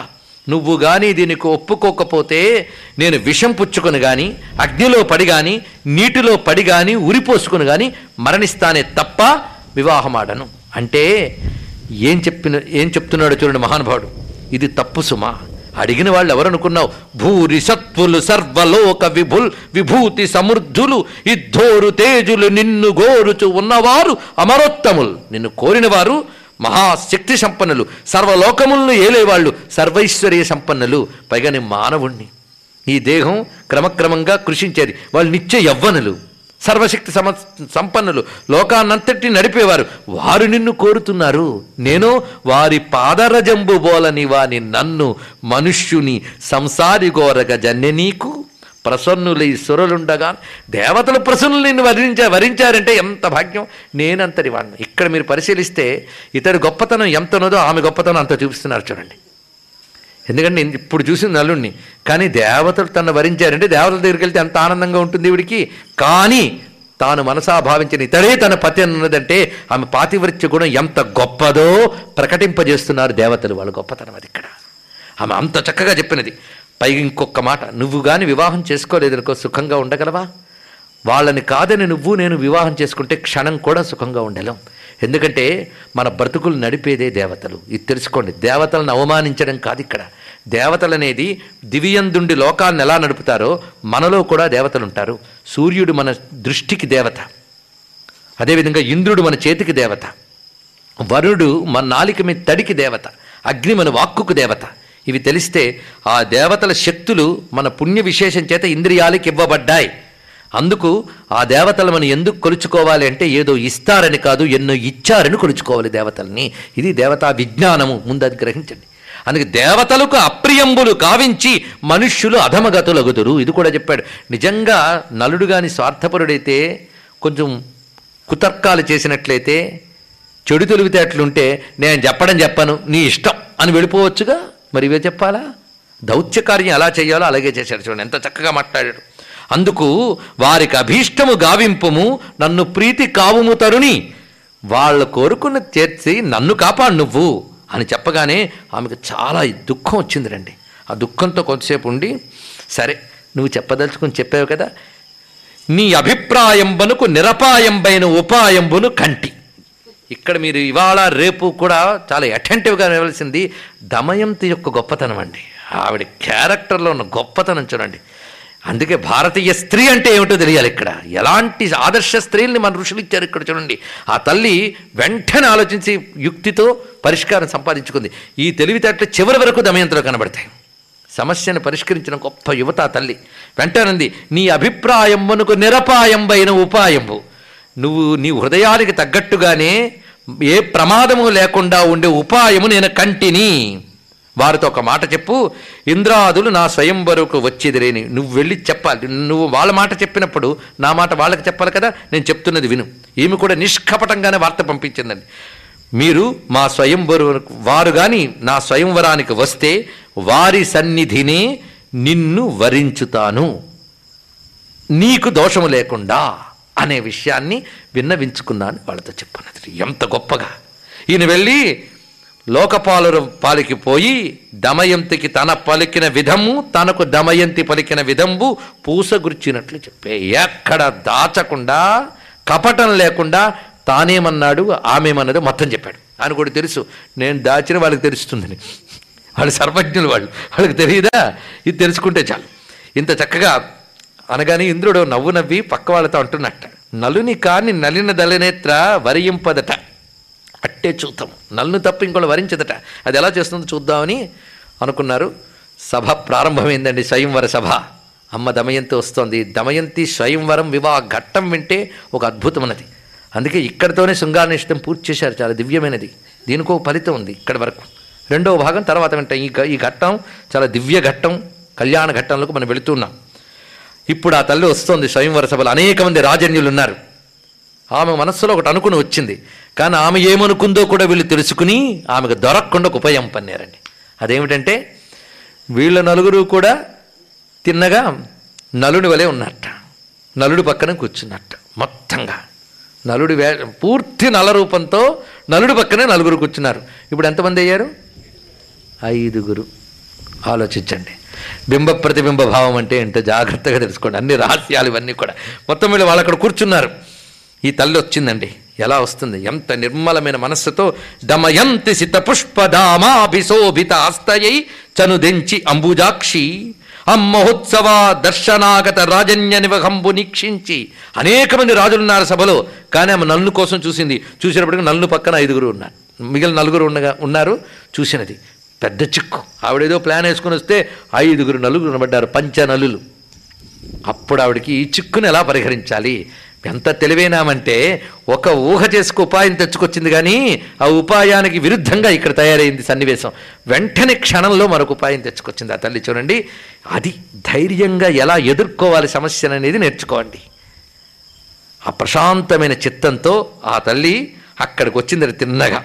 ఆ ఐదుగురు ఉన్న చోటుకి వచ్చి నమస్కరించింది. అయితే ఇక్కడ ఆమె నమస్కరించింది అనే మాట మాత్రమే నన్నయ్య గారు రాశారు కానీ మూలంలోకి వెళ్ళాలి. ఆ రెండు సమన్వయించు కదా మనం చెప్తున్నాం. ఆవిడ అక్కడికి వచ్చి నిలబడి దేవతలను ఉద్దేశించి మనసా ప్రార్థన చేస్తుంది. బయటికి కాదు వాళ్ళకి తెలియదా అండి మనసు? ప్రార్థన చేస్తుంది. ఈ ప్రార్థన చాలా దివ్యమైన ప్రార్థన. దేవేభ్య ప్రాంజలిర్భూత్వా వేపమానేదమబ్రవీత్. ఆ చేతులు దోయలించి ఒళ్ళు వణికిపోతుంది రండి అమ్మ దమయంతికి. ఆ దుఃఖం చేత భయం చేత సంభ్రమం చేత ఆవిడ ఒళ్ళు వణికిపోతూ వేపమానా ఇదమబ్రవీత్ ఏమనంటే హంసానాం వచనం శృత్వా యథామే నైషధోవృత పతిత్వే తేన సచ్చేన దేవాస్తం ప్రదిశంతు మే. మనసా వచసా చేవ యథా నాభిచరామ్యహం తేన సచ్చేన విబుధాస్తమేవ ప్రసి ప్రదిశంతు మే. యథా దేవై సమే భర్త విహితో నిషధాధిప. తేన సచ్చేన మే దేవాస్తమేవ ప్రదిశంతు మే. యథేదం వ్రతమారబ్ధం నలస్యారాధనే మయా తేన సచ్చేన మే దేవాస్తమేవ ప్రదిశంతు మే. స్వంచైవ రూపం కుర్వంతు లోకపాలా మహేశ్వరా. యథాహమభిజానీయాం పుణ్యశ్లోకం నరాధిపం. ఇది శ్లోకాల గుర్తండి ఎంత అద్భుతమైన మాటలు. అందుకే మూలంలో ఉన్న అందం మూలమేనండి. అంటే నేను మహాత్ములైన కవిత్రయాలని కానీ పోతన కానీ ఎవరిని మనం వాళ్ళ మహాత్ములు వాళ్ళు దొరకడం మన అదృష్టం. కానీ వ్యాసుడు వ్యాసుడే. ఆ మూలంలో ఉన్న సౌందర్యం చూడండి ఎంత అద్భుతంగా చూపుతున్నారు. ఏమంటోం తల్లి? నమస్కరించి హంస చెప్పిన మాటలు విన్న దగ్గర నుంచి నిషదేజాసి దేశాధీశుడే నలుడే నా పతి అని నేను మనసారా వరించిన మాట సత్యమైతే దేవతలు నన్ను అనుగ్రహింతురుగాక మొట్టమొదటన్నది అంటే ఒట్టు పెట్టడం అంటే ఇదండి. ఒట్టు పెట్టడం అన్న ఇలాంటి అంశములు తెలుసుకున్న చిన్న విషయం. దేవతల అనుగ్రహం కోరే ముందుట ఒక ధర్మాన్ని వాళ్ళకు చూపించాలిట. ఇది తెలుసుకోవాల్సిన పెద్ద రహస్యం. అందుకని కోరుకోవడానికి కోరుకుంటే చాలు అనుకుంటాం మనం. కానీ కోరిక తీరడానికి ధర్మం ఉండాలి తెలుసుకోవాల్సింది. కనుక భగవంతుని కోరిక అడిగే ముందు కోరిక తీరడానికి అర్హత ధర్మము. అందుకే అమ్మ సీతాదేవి హనుమంతుడి తోకకి మంట మంట పెడితే హే అగ్ని నేను పతివ్రతనైతే రాముని తప్ప ఇతరం లేవి మనస్సులో లేనిదాననైతే అగ్ని హనుమంతుని పట్ల చల్లబడు అన్నది. ఏ అగ్ని హనుమంతుని పట్ల చల్లబడు అనొచ్చు కదండి? అగ్నిదేవ హనుమంతుని పట్ట చల్లగా చూడు అని ప్రార్థించచ్చు కదా రెండు చేయలేదా తల్లి? ఏమన్నది? ఇది సత్యమైతే అని ఒక మాట అన్నది. అది చాలా ముఖ్యం. ఒక సత్యాన్ని ఒక ధర్మాన్ని చూపించినప్పుడు దేవత సంతోషించి తొందరగా అనుగ్రహిస్తుంది. పెద్ద రహస్యం ఇది. ఇది పట్టుకోవాల్సిన అంశం. దేవతల తత్వం ఏంటో తెలియాలి. వాళ్ళు ధర్మం అంటే అంత ప్రీతి చూపిస్తారు వాళ్ళు. అందుకే తల్లి ఏమన్నది? మనసులో హంస చెప్పిన దగ్గర నుంచి అతడే నా పతిని వరించిన మాట నిజమే అయితే దేవతలారా నన్ను అనుగ్రహించండి. అప్పటి నుంచి మనసా వచసాచేవ యథానాభిచరామ్యహం. మనస్సుతో గాని మాటతో గాని నలుని తప్ప ఇంకొక వైపు నా మనస్సు వెళ్ళకుండా ఉన్నది అన్న మాట నిజమైతే ఓ దేవతలారా నన్ను అనుగ్రహించండి. రెండవ మాట చూడండి. మూడవ మాట. ఈ మాట చాలా అందమైన మాట.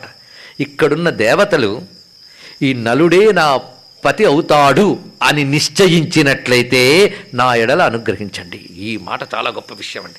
ఏమన్నది? యథా దేవై సమే భర్త విహితో నిషధాధిప. ఈ దేవతలు ఈయనే నాకు భర్త నిర్ణయించినట్లయితే నన్ను అనుగ్రహించరుగాక ఇక్కడ పట్టుకోవాలి. అంటే ఈ దేవతలు ఇప్పుడు కానీ అనుగ్రహించారంటే ఇవిడ మాట నిజమే కదా? ఏమిటి? ఈ దేవతలకి దమయంతకు నలుడే భర్త నిర్ణయించేశారు వాళ్ళు అప్పటికే. ఆ మాట నిజమైతే నన్ను అనుగ్రహింతురుగాక అంటే అర్థం ఏంటది నిజమనే కదా తర్వాత రుజువైంది? అంటే వాళ్ళ మనస్సులో కూడా నలుడికి దమయంతియే భార్య నిర్ణయించుకుని వాళ్ళు వచ్చారు ఇక్కడ. మరి డ్రామా అంతా ఏమిటి అంటే ఏమిటో తర్వాత తెలుతుంది చూడండి. మొత్తానికి ఈ తల్లి ఎంత చక్కటి మాట్లాడిందండి. ఈ దేవతలు ఈ నిషధాధీశుడే నా పతి అని నిర్ణయించినట్లయితే నన్ను అనుగ్రహింతుడు కాక అంతేకాదు నేను ఈయన నాకు పతి కావాలనే వ్రతంలో ఉంటూ ఆయన కోసమే ఆరాధన చేస్తున్న దానినైతే దేవతలు నన్ను కాక అంటే నాకు అతడు పతి కావాలని ఆమె ఉపాసన చేస్తుంది ఇంతకాలం. ఇది తెలియాలంటే దేవి భాగవతం చూడాలి. దేవి భాగవతం నీ తల్లి అమ్మవారి భక్తురాలండి. మనం ఇద్దరు అమ్మవారు మహాభక్తులు కథ చెప్పబోతున్నాం. దీనివల్ల అమ్మవారు సంతోషిస్తారు. ఇక్కడ ఒక తల్లి వచ్చింది ఇక్కడ ఈ దమయంతి అందుకే అప్పటి నుంచి ఆరాధన చేస్తున్న దాననైతే అంతేకాదు ఈ దేవతలు నన్ను ఎలా అనుగ్రహించాలి అంటే నేను ఏ విధంగా నలుణ్ణి పోల్చుకోగలనో ఆ విధంగా వీళ్ళే నాకు తెలియజేయాలి అన్నదిట గొప్ప మాట. నలుణ్ణి పోల్చుకునే విధంగా వీరు నాకు తెలియజేయుదురుగాక. ఇక్కడ ఒక మాట అన్నది పుణ్యశ్లోకం నరాధిపం. ఈ మాట గుర్తుపెట్టుకోండి. ఈ పుణ్యశ్లోకుడు పుణ్యశ్లోకుడు అనే మాట నలచరిత్ర మొదటి నుండి చివరి వరకు సుమారు వంద మార్లు వస్తుందండి. మాటి మాటికి అంటాడు పుణ్యశ్లోకుడు పుణ్యశ్లోకుడు. ఎందుకు? రేపు నేను చెప్తాను చెప్పకపోతే అడిగి మరీ తెలుసుకోండి. అది గొప్ప విషయం. పుణ్యశ్లోకుడు. అప్పుడు వాళ్ళు మందహాసం చేశారట వెంటనే ఇంద్రుడిగా వరుణుడిగా మారలేదు. చూడండి ఇక్కడ తెలివి. ఆవిడ తెలివితేటలు పరీక్షించాలి కదా మరి. ఆవిడ ఎంత తెలివైనవిడో చూడండి. వెంటనే వాళ్ళు ఏం చేశారు అంటే అనిమిషలోచనంబులు అస్వేదగాత్రంబులు నొప్ప అవనీతలమ్మ ముట్టక ఆసన్నులై నిలిచెరి. వాళ్ళు వెంటనే చేసింది ఏంటంటే సాపశ్యత్యుబుధాన్ సర్వాన్ అశ్వేదాన్ స్తబ్ధలోచనాన్ హృతస్రగ్రజోహీనాన్ స్థితాన స్పృశతక్షితం మూలంలో మరికొన్ని ప్రత్యేకతలు ఉన్నాయి ఆమె కళ్ళు మూసుకుని ప్రార్థన చేసి కళ్ళు తెరిచేటప్పటికల్లా ఐదుగురు ఒకే రూపాలతో ఉన్న తేడా తెలిసిపోయిందిటండి వీడికి. ఎలా అంటే వాళ్ళు అనుగ్రహించి ఆ తేడా చూపించేటప్పటికప్పుడు ఎలాగంటే వాళ్ళ నలుగురికి చెమటలు పట్టట్లేదు. నలుడికి చెమట పడుతుంది. ఎందుకంటే చెమట పట్టడం మానవదేగ లక్షణం. దేవతలకు చెమట్లేదు. అందుకే వాళ్ళ అశ్వేదులు. పైగా వాళ్ళ కన్ను రెప్ప పడట్లేదు. వాళ్ళ పేరు అనిమిషులు. ఈయన కన్నురెప్పలు పడుతున్నాయి. టెన్షన్తో చెమట పట్టలేదండి. ఆయనకి మానవ సహజ లక్షణం చేసి చెమట పట్టింది. అదేవిధంగా ఇక్కడ కనురెప్ప పడలేదు వాళ్ళకి. ఈయన పడుతూ ఉన్నాయి. మానవుడు కనురెప్ప పడుతూ ఉంటుంది. ఏం చేస్తాం? వాళ్ళు అనిమిషులు. ఇది రెండవ లక్షణం. ఇంకోటి వాళ్ళు వేసుకున్నటువంటి హారములు అవన్నీ కూడా ఏమాత్రం ఆడకుండా స్వచ్ఛంగా ఉన్నాయి. పైగా దుమ్ము అనేది లేదు వాళ్ళ శరీరానికి ఎక్కడ. ఇతనికి కాస్త మానవ శరీరం కనుక దుమ్ము ప్రయాణ సమయాల్లో అట్లా పడవచ్చు అదే రజోహీనాన్ అన్నారు ఇక్కడ. అది లేదు. పైగా వాళ్ళ పాదములు నేలకు తాకట్లేదు. ఈయన పాదాలు నేలకు తగులుతున్నాయి. ఎందుకంటే భూమికి తగలవు దేవతల పాదాలు. ఇది చూడండి. భూమికి తగలకుండా నడుస్తారు దేవతలు భూమిలో దిగబడేటట్టు నడుస్తారు రాక్షసులు భూమిని తన్నకుండా ఏడవకుండా నడవాలి మానవులు. ఇది తెలుసుకోండి. అందుకే ఈడుపు కాళ్ళు ఏడుపు కళ్ళు కూడదని పెద్దవాళ్ళు చెప్తారు. ఈ రెండు లక్ష్మి లక్షణాలు. ఒక ఈడిచి అదిగో వస్తున్నాడు సౌండ్ వచ్చింది అంటే వాడెవడో రాక్షస జాతి పడి ఉంటాడు. సౌండ్లు వచ్చేటట్టు నడవడం ఈడిచేటట్టు నడవడం మంచిది కాదండి. అది ఆ జాతుల లక్షణాలు. కూడదది. కనుక ఎవరు ఎలా నడుస్తారో తెలిస్తే ఎలా నడవాలో మనకు తెలుస్తుంది. మొత్తానికి అలాగని భూమికి తగలకుండా నడిచే ప్రయత్నం చేయొద్దు. మానవుల్లో నడుగుదాం చాలు. ఇక్కడ పాదాలు తగలకుండా ఉన్నాయట. దీన్ని బట్టి ఆ తల్లి వెంటనే పోల్చుకుంది. పోల్చుకుని అందులో నలుడికి అంటే చెమట పడుతూ భూమికి కా పాదాలు తగిలిస్తూ ఎవడు కూర్చున్నాడో వాడి మెడలో ఆ దేవతలు నమస్కారం చేసి వాడి మెడలో మాల వేసింది వరమాల. మొత్తం మీరు ఎలా చప్పట్లు కొట్టారో అలా చప్పట్లు కొట్టారు అక్కడ రాజులందరూ కూడా. దేవతల సాధువాదముతో మొత్తం దేవతలందరూ సాధు సాధు అన్నట్ట.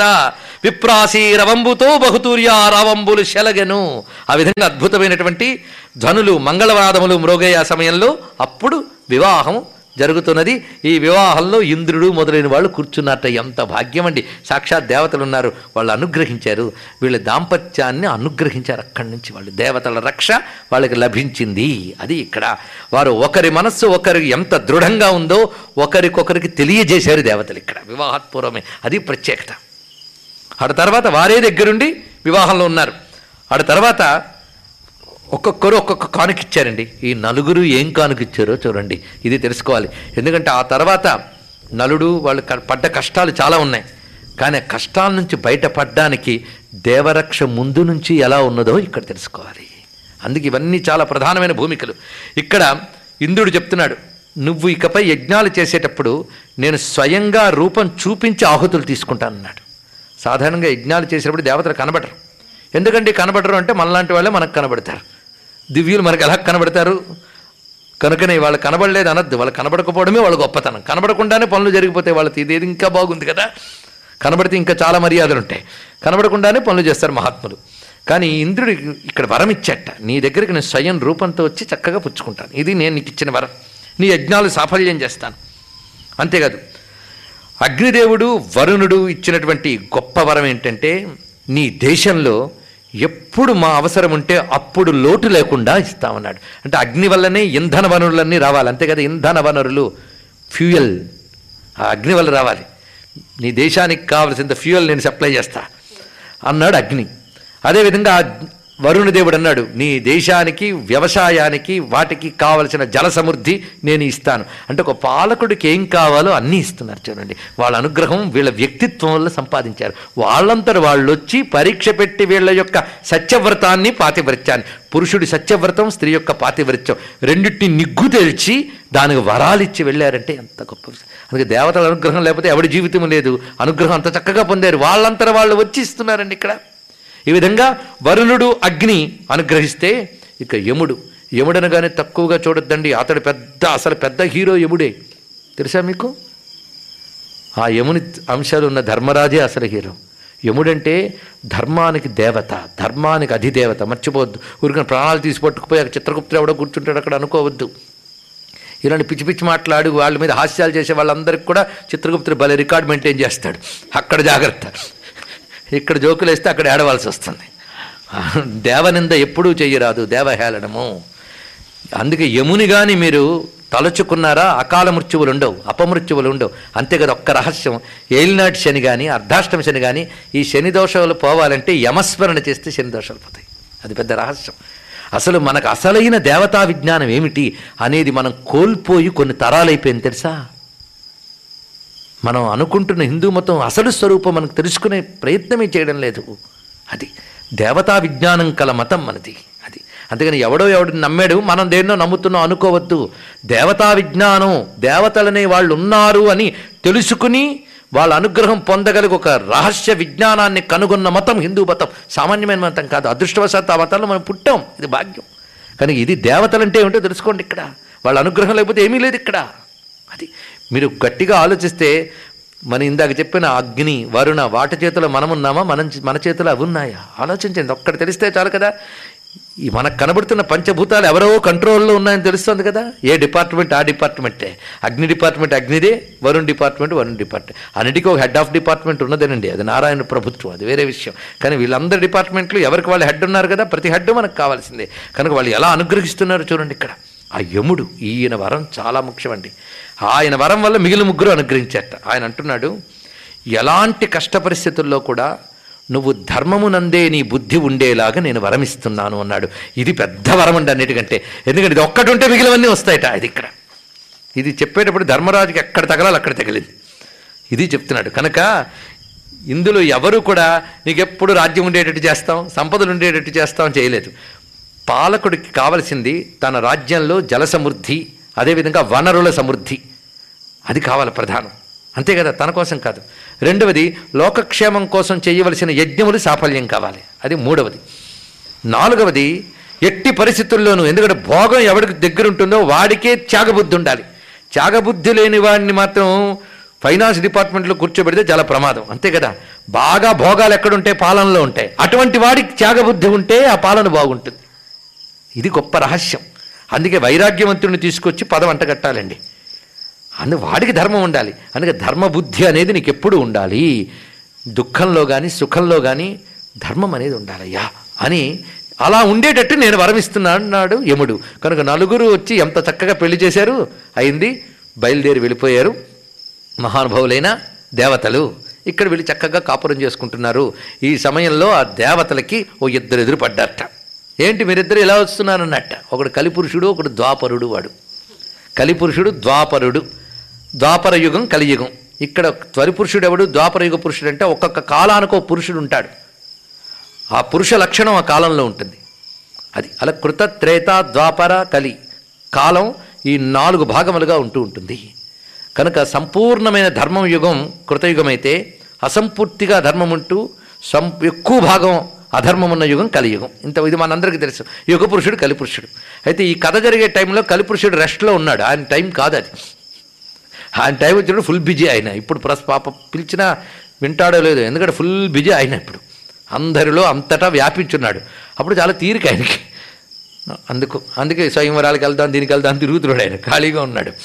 కానీ వాడు వచ్చాడు మహాప్రమాదం. అప్పుడు పిలిస్తే కానీ రాడు ఇప్పుడు పిలవకపోయినా వాడే. ఏం చేస్తాం? కానీ ఆ కలి ద్వాపరుడు వస్తున్నట్ట. ఎక్కడికి వెళ్తున్నాడంటే స్వయంవరానికి వెళ్తున్నా అన్నట్ట. ఇంకెక్కడ స్వయంవరం అయిపోయింది అద్భుతంగా జరిగింది అన్నట్ట.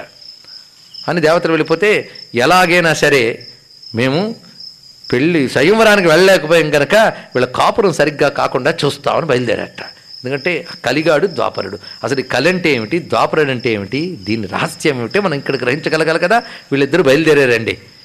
చాలా కాలం ఎదురు చూశారు దెబ్బతిద్దామని. చాలా కాలం జరిగిపోయింది వీళ్ళ దాంపత్యం. కానీ ఇలా పెళ్ళవగానే అలా బయలుదేరారు కానీ అంత తేలిగ్గా నలుల్లో ప్రవేశించలేకపోయాడు కలి. ద్వాపరుడు ప్రభావం చూపించలేకపోయాడు. ఈ లోపల వాళ్ళకి సత్సంతానం కలిగింది.